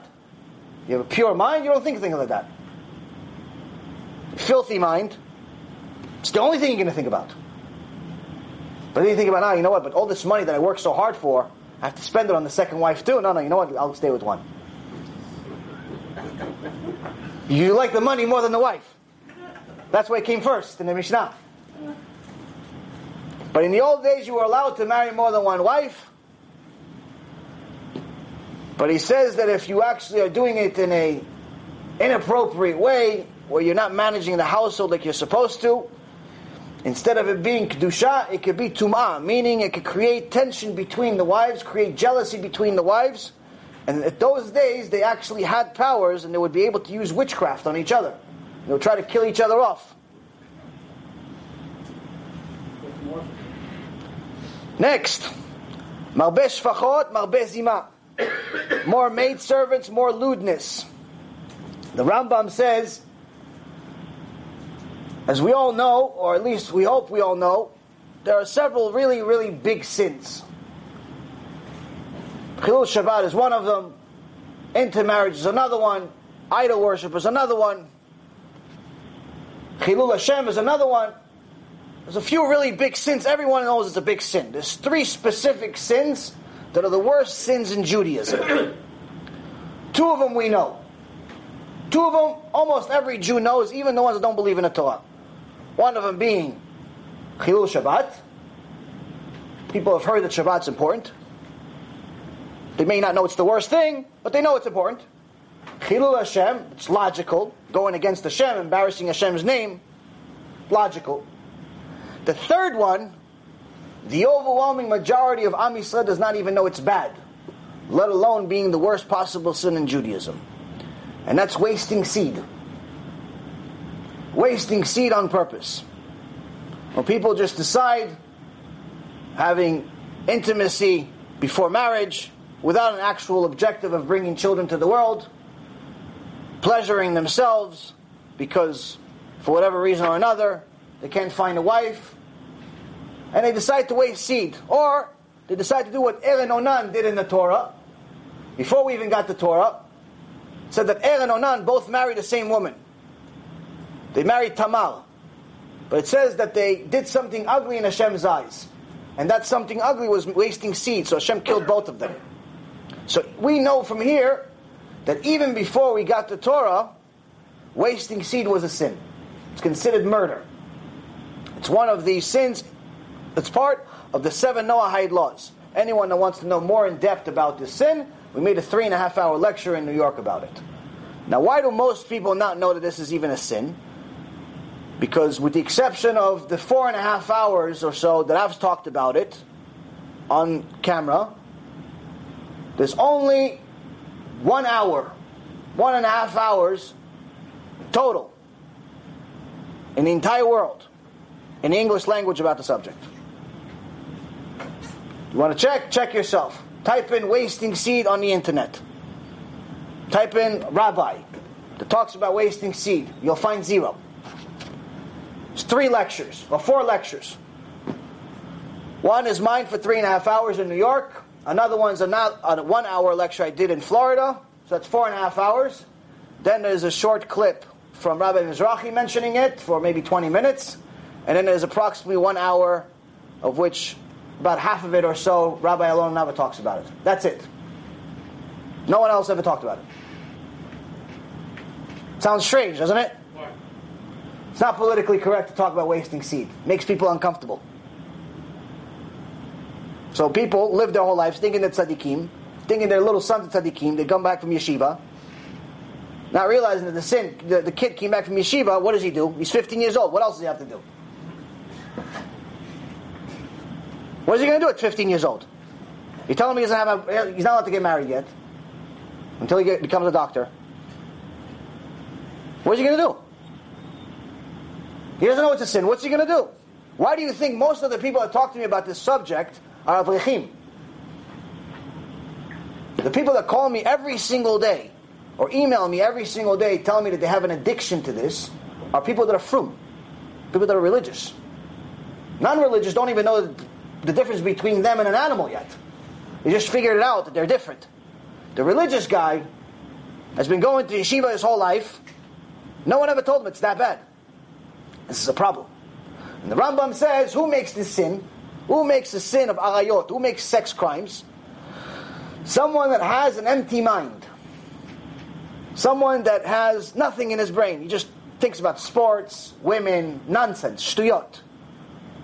A person that has divrei chokhmah, a person that studies enough Torah that it's constantly on his mind, never gets to a point where he allows himself to think about it. So here Hillel is telling you, when you have marbe shfachot, when you bring a lot of maid servants into your house, you're bound to sin. Because if you're able to afford many maid servants, you're able to afford many women to work in your house, obviously you're doing well off. And maid servants don't necessarily always have the highest self esteem. And eventually, they're going to try to catch the big fish, even though he's married. Says, you want to save your marriage? You want to save your olam haba? Make sure you don't have too many of them. And as a matter of fact, also Chazal says in Masechet Ketubot, page 59b. So you know I'm mentioning sources not to show any intellect or anything, it's just to show you that all of this is sources from the Torah. It's not my opinion. It has nothing to do with my opinion. My opinion would be completely different. The Torah says here, a wife of a very wealthy man who could afford extensive domestic help. Meaning they have so much money, they're one of these families that live in Aventura that has five maid servants just waiting for their for their job. They're just they're being paid, but they're not really doing anything. The house is big enough for everybody to play baseball in. He says that woman that is married to this really rich guy that can afford many, many maid servants should never completely remove herself. Let's get a mitzvot. Should never completely remove herself from some type of involvement in running the household. Because total inactivity can lead to lewd behavior. Total inactivity. She decides she wants to be Queen Elizabeth. Sit with one leg over the other. I have a maid servant. My husband made $5 million last year. Why should I clean the dishes? Why should I sweep? I have people to sweep. I'm better than sweeping. I'm better than cooking. Why should I cook? Gemara says, not only will this lead to eventually destroying your marriage because your husband will find one of these maidservants more attractive than you because of the work she does, by the way. But it'll actually eventually could potentially lead for the wife herself to have a sex crime.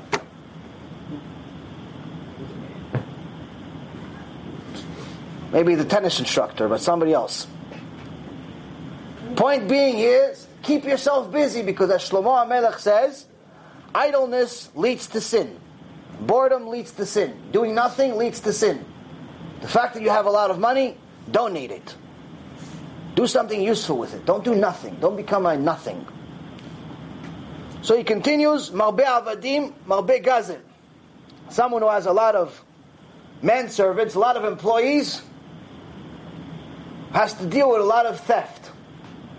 I used to know this guy lived in my building in New York, and he owned restaurants. He owned several different high-end restaurants. And he told me something that never really caught with me until later on. And he said, uh, "I said, well, how's the you know everybody likes to be in a restaurant business. It's like fancy. It's like you get honor, you get this, you get that. Everybody knows who you are. You eat for free, even though you're paying like three hundred thousand dollars a month to run the place. Seems cool. So I was excited about it. I'm like, you know, I'm thinking maybe I'll get into the restaurant business. So I asked him, how's the re- restaurant business? He goes, it's the worst business in the world. So, so why do you own five of them? He goes, I'm already in it. That's what I do. I'm like, why is it such a big problem? He goes, because the main thing you have to manage is people stealing. So what do you mean people stealing? If they steal, fire them. He goes, no, no, no, no. If you're going to be in a restaurant business, you have to understand you can't stop stealing. You can't stop stealing. But to be successful, you just have to hope they don't steal too much. To be successful, you have to pray they don't steal everything. They leave you some. Stealing will happen whether you like it or not. This is someone that owned a few restaurants. Apparently, maybe he learned his Gemara. His Gemara says, this Mishnah says, you have too many man, manservants, you're to have to deal with stealing. Where else do we learn this from? We learn this from Sefer Bereshit, chapter 13, verse 7. Avraham Avinu saved Lot's life, brought him into the family business. All of a sudden, Lot starts making a few dollars. All of a sudden, Lot has employees. All of a sudden, Lot's a millionaire. One day he had nothing. Next thing you know, he's a millionaire. Sounds like uh, my former employees. And then Avram comes to Lot in chapter 13, verse 7, and says, If you want to go right, I'll go left. You want to go left, I'll go right. Meaning, wherever you go, I'm going to go somewhere else. I don't want to do business with you anymore. I don't want to do business with you. That's it. We're done. We're family. But your employees are thieves. And they're stealing from me. So why is Avraham upset with Lot? Be upset with the employees. Why is Avraham upset with Lot? What did Lot do? Avraham is telling us here that the employees are only going to do what the boss wants them to. The employees are going to represent what the boss really wants. Your kids are going to look like exactly your behavior. Your product is going to look like exactly your dedication. If you're dedicated to your job, you'll have a good quality product. If you're not dedicated to your job, you're going to be one of those people that has a great product on the outside, but as soon as you turn it on, it breaks. You have dedication to your kids. One day your kids are going to be honorable people that are smart, that are relatively friendly, that are good people, that are not going to embarrass Hashem's name or the family's name on a daily basis. But if you're one of these people that just worries about what school they go to, so the neighbors know you could afford a $25,000 a year school. You never actually check their homework. You don't even care if they do homework. But you're going to donate $150,000 to the school just to make sure they accept your kids, even though they're retarded and they should not be in that school. But you want to make sure everyone knows they're in that school. So what happens? Those kids become degenerates. Those kids become criminals. Because you're enabling them to do wrong. You're enabling them to accept the world to pay them for no reason. They're your byproduct. Lot's employees were his byproduct. He wasn't honest, and his, his employees weren't honest. Where do we learn where this comes from, why this happens? Seven chapters later, we meet Avimelech. There's a meeting between Avraham and Avimelech. In the beginning, the famous story goes that Avram tells Avimelech's people that Sarai is his sister. The sister. Then they find out. Hashem comes to him in a dream and tells him, if you don't let them go, I'm going to kill you. He's a prophet. She's a prophet. You're in serious trouble here. So Avimelech tells him, ויאמר אבימלך אל אברהם, מה ראית כי עשיתי את הדבר הזה? ויאמר אברהם, כי אמרתי רק אין יראת אלוהים במקום הזה, והרגוני על דבר אשתי. So Avimelech says, why, what did you see that you did such a thing? Meaning, what did I do to you that you put me in such trouble with Hashem? Why'd you tell me she's your sister? I'm in trouble with Hashem now because of you. No one can go to the bathroom. No one can see. No one can. No, everyone's dying.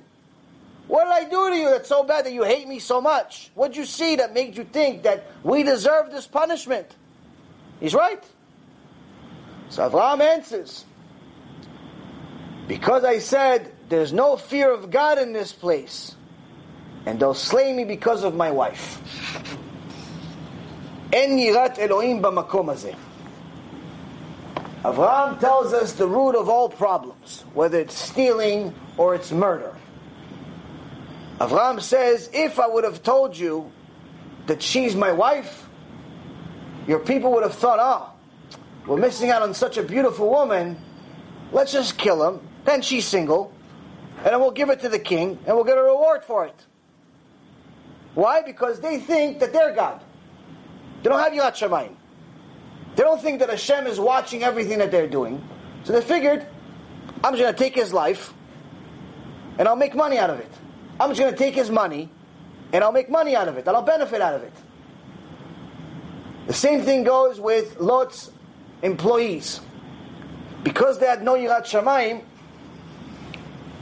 they continued stealing, thinking that what they're doing is good. It's good for their boss. So what if somebody else is losing? It's the competition. What do I care if the competition is losing? The root of all problems is lack of Yirat Shamayim. Another subject that's rarely talked about today. So now we see that there's a handful of things that could easily destroy our past, present, and future. But then Hillel gives us five things that are the antidotes for these excesses. It's the opposite, it's the cure for this disaster. And it's the true pathway to happiness. First, he starts with Marbet Torah, Marbet Chaim. The more Torah, the more life. Now, life means a lot of things to people. One of them, obviously, is being alive. And Chazal says that it's written in the Torah Reshaim, people that are wicked, even during their life, are considered dead in Hashem's eyes.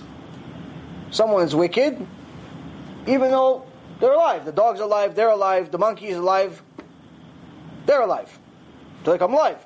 So in Hashem's eyes, you're considered dead. It's not a good position to be. Tzaddikim, on the other hand, even beyond this life, are considered alive. One of the reasons is because of the outcome of your actions. What you leave behind. Someone that's a rasha leaves scars and wounds and damage behind. Someone that's righteous leaves mitzvot and good things. Another thing is, is that a lot of people that relate to my personal story is because of the sickness. Seven years of medical battle, fighting for my life, monthly surgeries, weekly doctor visits, becoming an experiment, all types of fun things. Giving yourself a surgery is never fun. But that's how much I hated doctors. It got to a point where after seeing over 50 different doctors and realizing that every time I see them, they're making my body worse, I started doing everything that I could to start giving myself surgeries. That's not life. But a lot of people ask me, how did you get healed? What medicine did you take? I tell them I didn't take any medicine. I learned Torah. What's the source? The source is actually in your Siddur. It's in your Siddur. It's in the Torah. It's in the Gemara in several places. One of the places that you see at the end of Tfilat Shacharit, they use a verse from Sefer Shmot, Book of Exodus, chapter 15, verse 26.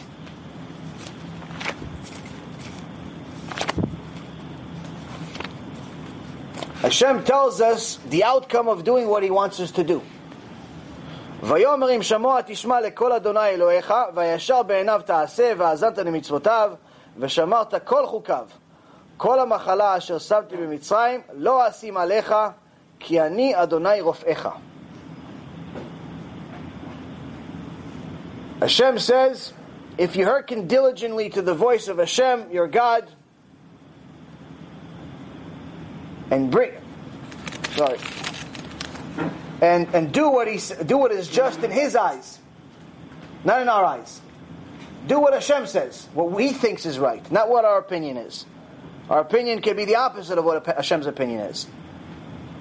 So do what is just in His eyes. Give ear to His commandments, not the ones we created, not the minhagim, not the minhagim we created for ourselves. You know, there's many minhagim in Judaism. Some of the tzaddikim say that if Shabbat was a minhag, everyone would keep Shabbat. But because halacha, it's like we feel like, yeah, we can, we can't. Sometimes yes, sometimes no.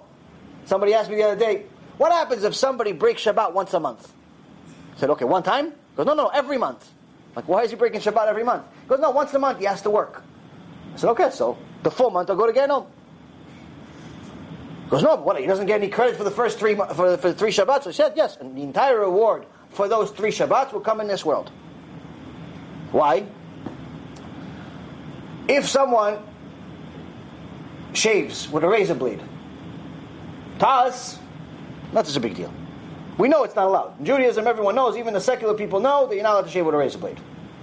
This is part of the reason why many Jews grow a beard. Today, everyone that starts keeping Shabbat starts growing a beard also at the same time. It's free. But you don't have to grow a beard, it's not mandatory in Judaism. It's nice. It's a minag. But we all know you're not allowed to shave with a razor. Now, what happens if you find out the chazan, the chazan of your bekneset, shaves with a razor? Not only is he not allowed to be a chazan, but he's not even considered part of a minyan. According to halacha, he's not even. You're not even allowed to count him as part of the ten people, as a minyan. Why? Because he goes against divrei Chazal on a regular basis, not once in a while by accident. Not that he made a sin because he didn't know. Not that he made a sin that's occasional. Occasionally, he overcharges somebody. Occasionally he steals. Occasionally he yells. Occasionally he does something. No, no, no. He shaves every two days. He violates Hashem's ways, Hashem's decrees on a regular basis. And anyone that violates either Hashem's decrees or even Chazal, even the biblical, the uh, rabbinical, even the rabbinical decrees on a regular basis, meaning with a shita, on a regular basis, like he has no care in the world, cannot be considered as part of Amcha, cannot be considered as part of Am Yisrael. And this is for shaving. So that's exactly if it, if it pertains to someone that shaves on a regular basis with a razor. It's even more so for someone that violates Shabbat once a month, knowing how significant Shabbat is, because if he's keeping it three times, he knows it's obviously important. So those three, it's good. He'll get a reward for it, but just in this world. But the full Chilul Shabbat, the punishment goes in, you know, on, on that last one, which is the reason why there's no shortcuts. There's no shortcuts. There's no, hey, listen, I'm going to keep a few mitzvot, I'm going to keep kosher, I'm going to keep Shabbat, I'll give some tzedakah once in a blue moon, and I'm going to go to the same place Moshe Rabbeinu is. I want to be with Rabbi Akiva. Or play Sheshbesh. Doesn't work that way. Gemara says three things require Mesirut Nefesh. Hashem brought three major things into this world that the only way to attain them is with Mesirut Nefesh. One, Torah. You want to learn Torah? You want to succeed in Torah? Requires Mesirut Nefesh. In chapter 6 of Pirkei Avot, it talks about what does it mean, Mesirut Nefesh for Torah. It means that you have to lower your desires, improve your character traits, and lower things that we feel are natural, and they are natural, whether it's eating less or even having less intimacy. You want to become a Talmid Chacham? You have to lower everything and leave room for the Torah. Second thing is, you want Israel, you want to leave in Israel in peace, no terrorism, no psychopaths running you over, requires Mesirut Nefesh. You have to earn it. In Shamayim, they have to decide you deserve peace and mind. It's hard to get that this day, these days. Third, Olam Haba. You want to get to the same place Moshe Rabbeinu is in? You want to get to the same place that any tzaddik is in? Even the lowest level. I'm not talking about the highest level. Lowest level. The entry, the door of Gan Eden requires Mesirut Nefesh. It's going to require more than just the one mitzvah you decide to keep because you like the shiur. Requires Mesirut Nefesh, requires you to change your life, requires you to do things that perhaps you don't feel are natural. At least not initially. So the same thing, as just like Hashem says, if you do things that are beyond your nature, I will do things that are beyond nature in general, because I control nature. And he says here, if you listen to all of my mitzvot, you follow them like I said them, not like you said them. You follow the mitzvot like I told my sages to tell you. You observe all of them. Then all of the diseases that I gave Mitzrayim, which Chazal says it was over 80 diseases, they got the number from the Gematria of the word Machala. All of the diseases that I gave Mitzrayim, I won't give you. Because I am a God, I am God, your healer. Someone has health problems, talk to God, negotiate, figure out what you can do. Chemotherapy is not going to heal you. God is. Advil is not going to heal you. Antibiotics are not going to heal you. God is. He'll allow you, and He'll use that those tools as chemotherapy and Advil and and uh, Percocet and uh, antibiotics and all of those things to soothe your situation and make it look natural. But in reality, the only way that it's going to work is if Hashem signs off. Hashem has to decide that that chalk they call antibiotics is going to work. He has to decide it's going to work. He has to decide it's going to heal the infection. You have to convince him. For seven years, I didn't convince him. For seven years, things got worse and worse. Eventually worked. Which means it could work for me, it worked for you, because my disease, there was no diagnosis. To this day, they have no idea what happened. To this day, all of the doctors, every time I go to a checkup, which is not often, Baruch Hashem, I go for a checkup to a new doctor, usually they see the medical file. The medical file is like up to here. And they look at me, they look at the medical file, and they tell their assistant, no, no, I think it's the wrong patient. Give me the other medical file. No, I tell them, no, it's the right one. It's me. What happened? You think like they want me to be sick again, so they make more money. Hmm. But Ani Hashem Rofecha. I am God your healer. He has to sign off on it. Marbe Yeshiva, Marbe Chokhmah. More study, more wisdom. The Gemara Masechet Brachot, page 33a says, כל מי שאין בו דעה, אסור לרחם עליו. The Mesilat Yesharim says this in the second chapter. it's forbidden to pity anyone who has no intelligence. So you have a guy, he's 50 years old. You tell him, Moshe Rabbeinu gave us Torah and Mount Sinai. He says, oh, who's Moshe Rabbeinu? A serious problem. On one end, we said in the beginning of the Mishnah that you're supposed to, if you want mercy from Shamayim, you're supposed to show mercy. On the other end, we have a Gemara that says that someone that's a fool, you're not allowed to have mercy on him. What's the difference? It depends if it was being foolish by choice or not. If you keep inviting him for 50 years to Shiur Torah and he chooses to instead go to the casino, go to the bar, go with the girls, go with the guys, go and hang out, go drink beers, go watch sports, he chooses everything but Torah for 50 years, you're not allowed to be merciful on him. He chose to be ignorant. But if he just didn't know what Torah is until now, he just came out of the hole, like I did, then yes, bring him closer. Have mercy. Save him. Save him. Bring him back. Marbe tvuna, we're almost done. Says the more counsel, the more understanding. Someone that wants to get full understanding of something, if they're running a big company, if they have a big project, what do they usually do? They hire consultants. But as the saying goes, you ask everybody for an opinion and then do whatever you want. So why'd you ask all their opinions for? Mishnah here explains that you're only asking these opinions because everybody's opinions is different than yours, but they're giving you more clarity of what you want. A couple came to me for some advice, Baruch Hashem, trying to help them get married. He's a student, she's a student.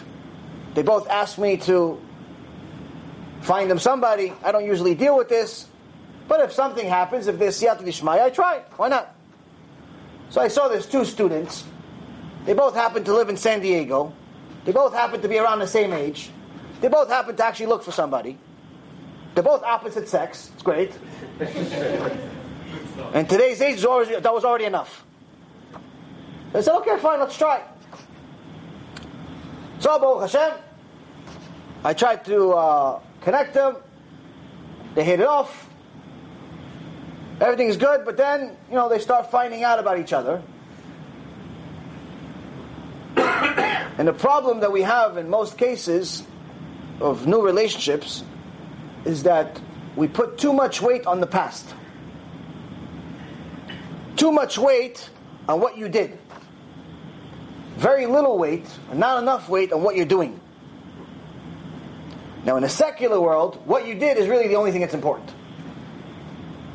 In a secular world, what you did is most likely what you're going to do. If you were a cheater, you'll probably continue cheating. If you were a liar, you'll continue lying. If you were honest, if you were nice, you most likely continue being honest and nice. Whatever you are is what you're going to stay in a secular world. In a religious world, your past has nothing to do with your future. And the reason why is because in the religious world, we have something called tshuva. Once you decide to do tshuva, that means that you've removed your opinion. You've submitted yourself to being Hashem's servant. in one way or another. You're submitting yourself, like Hashem, I really want to go to the casino on Shabbat. But you said, I have to go to Bekneset. So I'm going to go to Bekneset. I really want to eat the tarif. But you said, I have to eat kosher. That costs 50% more. I'm going to eat kosher. I really want to have, I have a Yetzer Hara that tells me I want all these things. But you tell me otherwise, I'm going to do what you want me to do. Eventually, Hashem has enough chesed, enough mercy on us, that eventually we get to like it. We get to like the things that we do. That end up benefiting us. But in the beginning, we don't really want to do it. In the beginning, you don't just wake up one day, oh, I can't wait for Shabbat. I can't wait to eat kosher. I can't wait to be modest. In today's world, if you're modest, you're like, there's something wrong with you. I have a girl, poor girl. Baruch Hashem, she's a student of mine for a little over a year. Tzadikah, she's maybe 18, 19 years old, which to be modest at 18, 19 years old is mamash like having prophecy. She became modest, completely changed her life, everything. Her family are full of kofrim, heretics, worst people on earth. What do they say? Why do you have so much clothes on? You don't look like us anymore. Her brothers, grown up brothers, instead of protecting the little sister, oh, it's good that you're modest. It's good that you look like a human being. It's good that the whole world doesn't know what you look like naked. What do they say? You have too much clothes on. This is mamash tikkun. This is like genom here. Your own family telling you that you can't be modest. But this is what we're dealing with in this world. Our natural evil inclination is going to tell us to do opposite of what we're supposed to do. So, when we do what Hashem wants, eventually we get to like it. That's the good news. The better news is is that when we eventually listen to all of these opinions in a Torah perspective, after tshuva, we have one main source that we have to compare everything against. All of their opinions, whatever agrees with what God said, valid opinion. Whether I want it, whether I decide I'm going to go with this opinion or not, is a different story. If it agrees with God, it's valid. Like it or not is a different story, but it's valid. Doesn't agree with God, it's not a consideration. Meaning that whatever you did before tshuva has nothing to do with you. Because before tshuva, you were your own God, you were your own idol. Which means there was no reason for you to change. After tshuva, you now officially became a servant of Hashem Barach. Means you have a reason to change. If you were a cheater in the past, that's because you didn't know that being a cheater is really bad in Hashem's eyes. If you were a thief in the past, doesn't mean you're going to continue being a thief because now you finally know that being a thief is not good. if you're one of these people that's so stingy, that's scared to give tzedakah because chas v'shalom you may have to work an extra five minutes, or you're scared to go to the bathroom because it may free up some room in your stomach. You have to buy food again. You're cheap. You have a serious problem, like this woman, Miskina, she called me today asking me, what do I do with my husband? I just found out he has millions of dollars, but he gives me $5 budget a day for 15 years. I don't know, if I was, I'd hang the guy. but according to Torah, you have to do something different. Like I said, my opinion is different, but I have to submit to Hashem. Find out the guy's a million, he's giving me $5 budget. Something's wrong with him. But that's what happens when you're so connected to material. So now we have a situation where if you did tshuva, if you're actively doing tshuva, your past is no longer a determination of your future.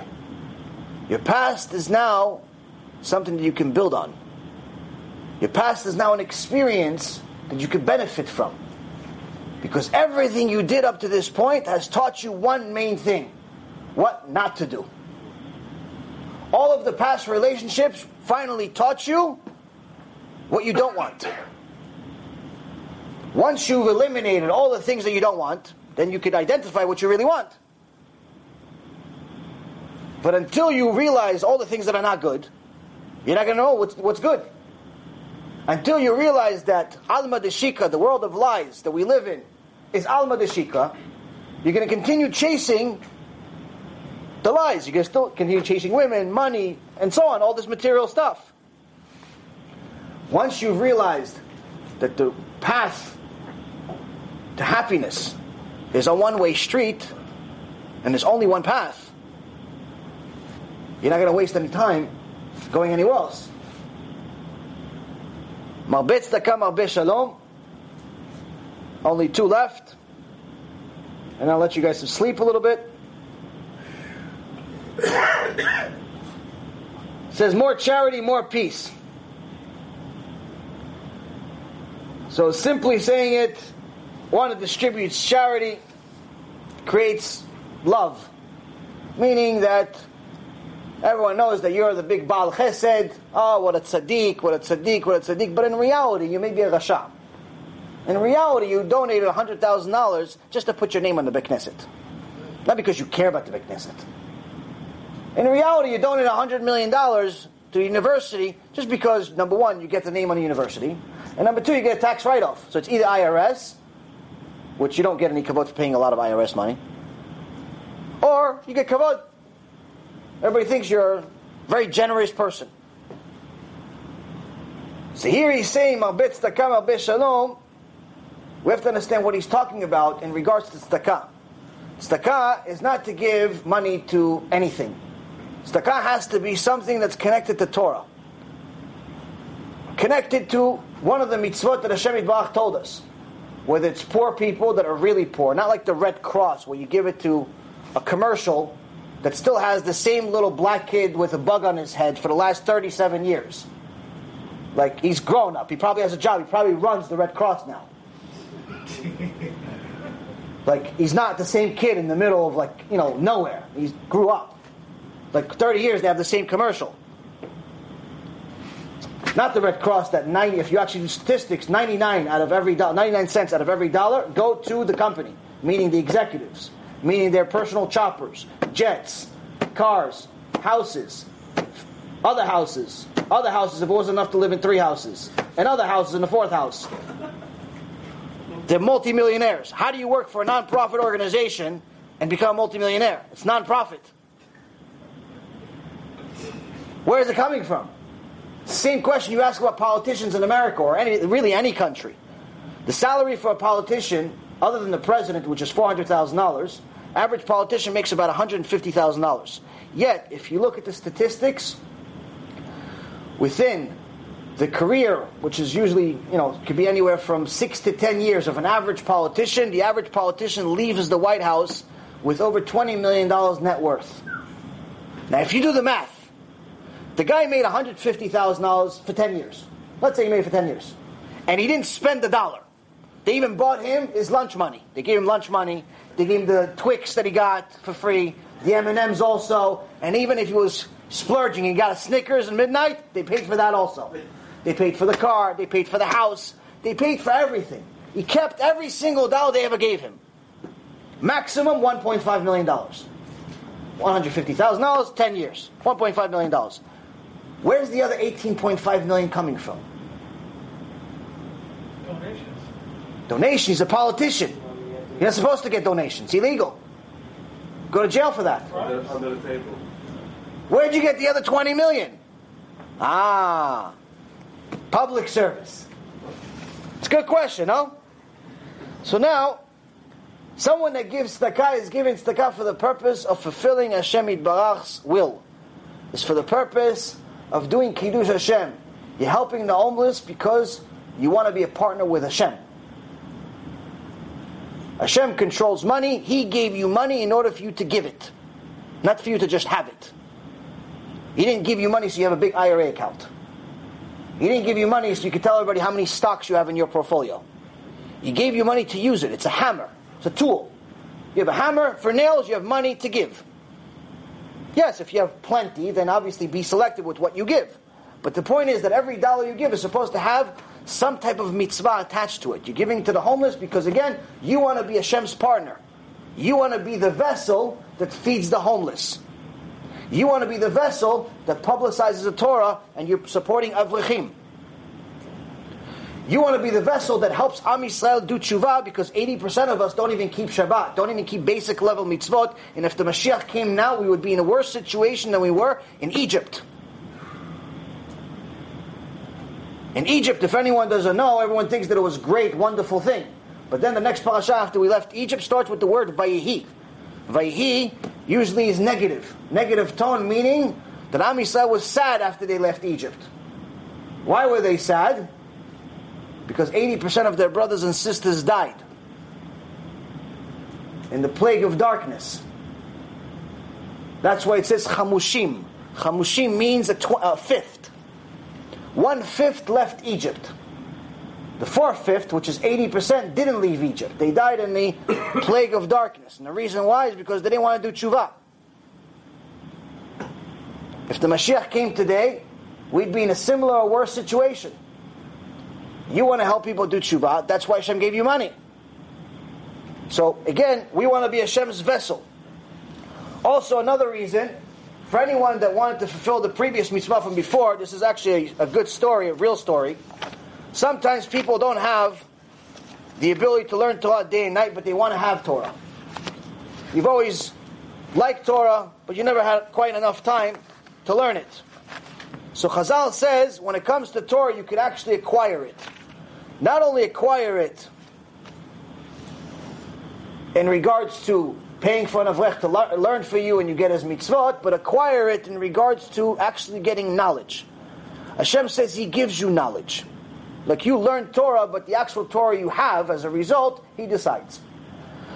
So, true story. I know this story. This story is true because I was there. One time there was a guy that wanted to do a big mitzvah, wanted to donate a lot of money, and his father, uh, his father died. So naturally, what people do, they want to donate a sefer Torah. A sefer Torah is the last mitzvah of the 613 mitzvot, the last one. And anyone that has a little bit of money always wants to donate a sefer Torah. I did it when I had money, even though I had no idea that it was such a big mitzvah. I just knew it was a mitzvah. My mom told me, listen, it's a mitzvah. I had a bunch of money. Okay, let's spend it. What else are you going to do with it? So I made this mitzvah. But then later on, I realized that there's plenty of other bigger mitzvot. Like helping a living Sefer Torah, like someone learned Torah, it's a much bigger mitzvah than a Sefer Torah. Because if the Sefer Torah goes in the closet, no one ever reads it, or even if they read it every week, three times a week, it's three mitzvot. The Avrech that learns Torah, every letter that he reads in the Torah is a mitzvah. Average Avrech can read 600,000 letters a day. Letters. So that means that he makes 600,000 mitzvot per day. You gave him money to support him. You made 600,000 mitzvot that day. Meaning, during the lifetime of this Sefer Torah, you're never going to make as much mitzvot as you're going to have with a Zevrech. A real zevrech, not just some guy that goes to yeshiva and smokes cigarettes all day. There's plenty of those.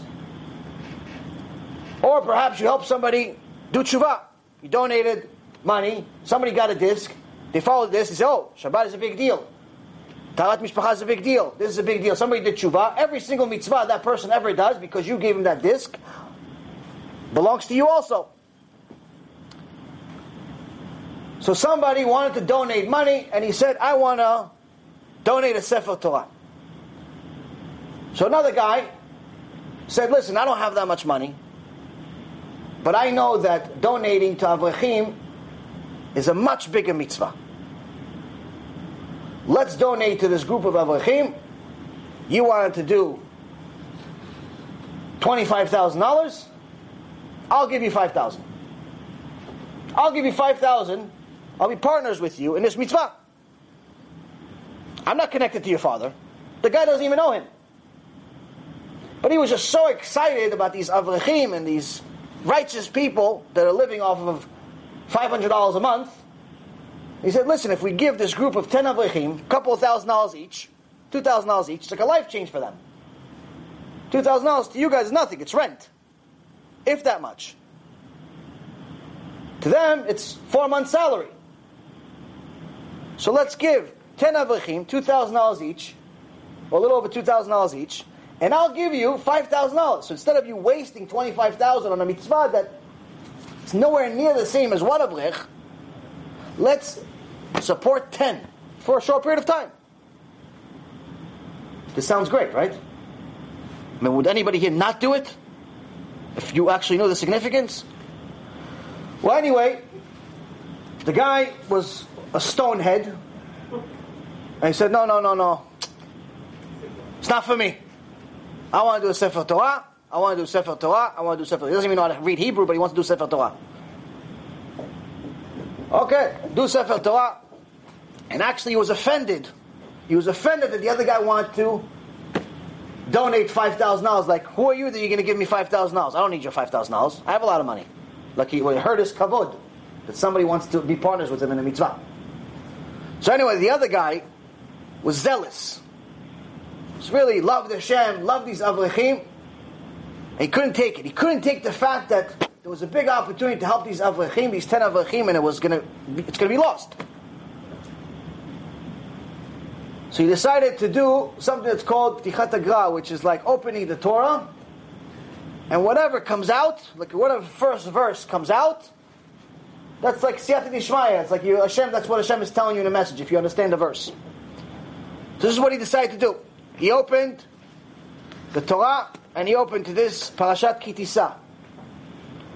And the verse that came out was chapter 31, verse 3.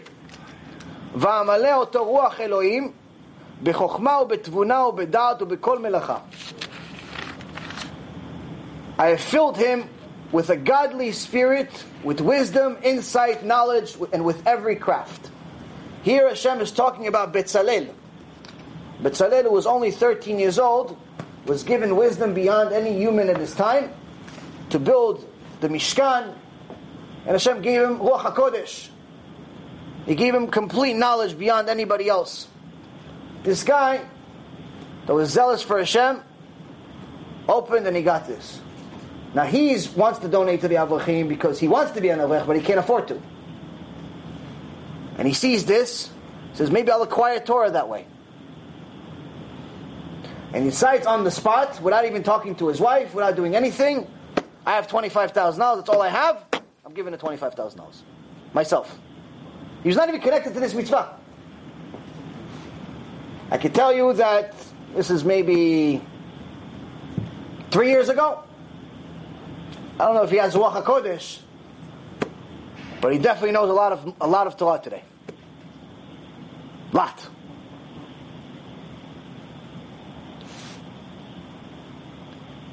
קנה שם טוב, קנה לעצמו, קנה לו דברי תורה, קנה לו חיי העולם הבא. Last one says someone that built himself a good reputation, gained it for his own benefit, but someone who gained himself Torah knowledge has gained himself a life of the world to come. Someone that benefited, someone that has a good reputation, people know he's an honest guy, he's a good guy, he's a good businessman, he's this, he's that. So it's good for you. It's good for you to be known as a good businessman. More people are going to come to you to do business. It's good for you to be known as a guy that speaks well because more people are going to want to listen to what you say. It's good that people know you for good things. But you want something that's really valuable? It has to be beyond this life. It has to be beyond this world. And the only thing that goes beyond this world is your actions. Your actions. If your actions are bad, it'll lead to bad, like we talked about in the beginning. If your actions are good, it's going to lead to good. If you follow what the Torah says, according to the very same Torah, you'll end up in Olam Haba. And the beauty of it here is that he's telling you that by the Torah, you'll actually end up, if you actually study enough Torah, you'll end up getting both. Last story, and I'll let you go. In the uh, life story of Al talks about him as a kid, and uh, one day when he was 10 years old, his father decided he was the uh, firstborn. He decided to take, take him to Baghdad with him. Take him to Baghdad. and uh, leave the rest of the family in Israel. And they went to Baghdad. Now, Ovadia, a little Ovadia, a little 10 year old Ovadia was already glued to the Torah. He wanted nothing but the Torah. So as soon as they got to Baghdad, he says, Abba, can I go while you do your business, whatever you do? Can I go to the Bet Midrash? Go learn some Torah. So he goes to the Bet Midrash of Rav Salman Hugi Abudi, known to be one of the Gdolei HaDor. He goes to the Bet Midrash. He sees a bunch of old men all studying. And he's quiet, little 10 year old kid. And they're talking, they're talking, you know, study Torah. Everybody's talking, communicating. My opinion is this, my opinion is that. Tosfot says this. Rashi says this. This one says that. No, you're wrong. No, you're right. Sometimes you get heated. Actually says that the Bet Shammai and Bet Hillel sometimes even get to fist fights. Not fist fights because of kavod. Fist fights because they wanted to honor Hashem. So, they're all talking, all these old men that could all be old enough to be his great grandfather. And this little 10 year old kid says, Oh, I think you're all misunderstanding the Tosfot, which is the commentary on the commentary, the deepest level of commentary. One of the guys says, Chatzuf, you rude little kid. Who are you to tell us what we're wrong or right about? In today's world, in today's words, I have underwear older than you. But one of the other guys actually had some good midot and says, wait, wait, why you call him chatzuf? He says we're wrong. Why do you think we're wrong? And then little Ovadia starts reciting the entire Mishnah and Tosfot by heart. He starts telling them this, he explains to them, and they one of them runs out of the room. Runs out of the room, runs to Rav Abudi. And he mentions a verse in the Torah that's mentioned about Rav Kahana when he came to Babylon, when he came to, to Bavel, to Iraq. He came to Rabbi Yochanan Yeshiva, and Resh Lakish came to him. He says, Kvod Arav, a lion came from Jerusalem to Bavel. So this is what the guy said to Rav Abudi. A lion came from Israel to Bavel. So Abudi comes, says, Who are you? Tells him, I'm Ovadia. Goes, How much Torah do you know? No, I don't know that much. How much of the Mishnah have you studied? Ah, just a little bit. Because in the Gemara, Masechet Baba Metzia, page 23, it says you're allowed, for the sake of humility, not to have, not to get things to your head, for the sake of humility, you're allowed to lie about how much Torah you know. Meaning that you know less, not you know more. You know less. You know the entire Shas by heart, you say you barely know Masechet. You can. It's for, for humility. So, little Ovadia at 10 years old already knew this. We just learned it. Little Ovadia said, I don't know that much. I know a little bit. I just read a little bit. Which, which Masechet did you learn? Masechet Shabbat. Which other one did you learn? A little bit. Masechet Nezikin. Which other one? Eh, there's a little bit of Masechet Eruvin.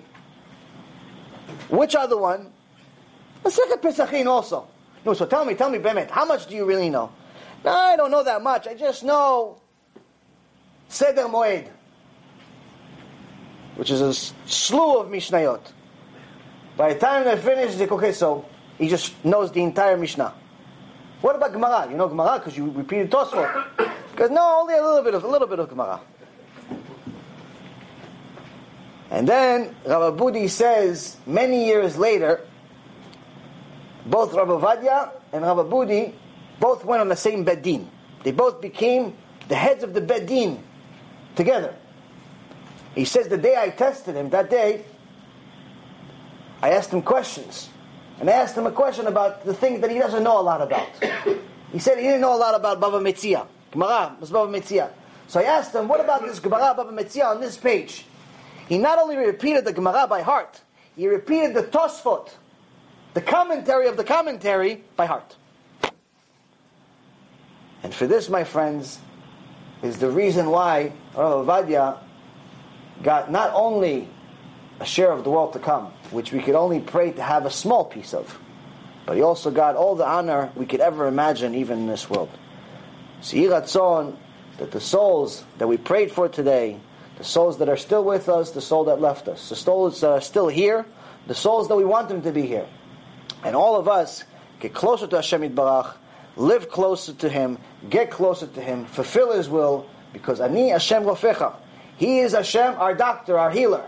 He's the one that can fix our souls. He's the one that can make us happy. And Be'ezrat Hashem, He's the only one that opens the door to Allah Baruch Adonai. Amen ve'amen.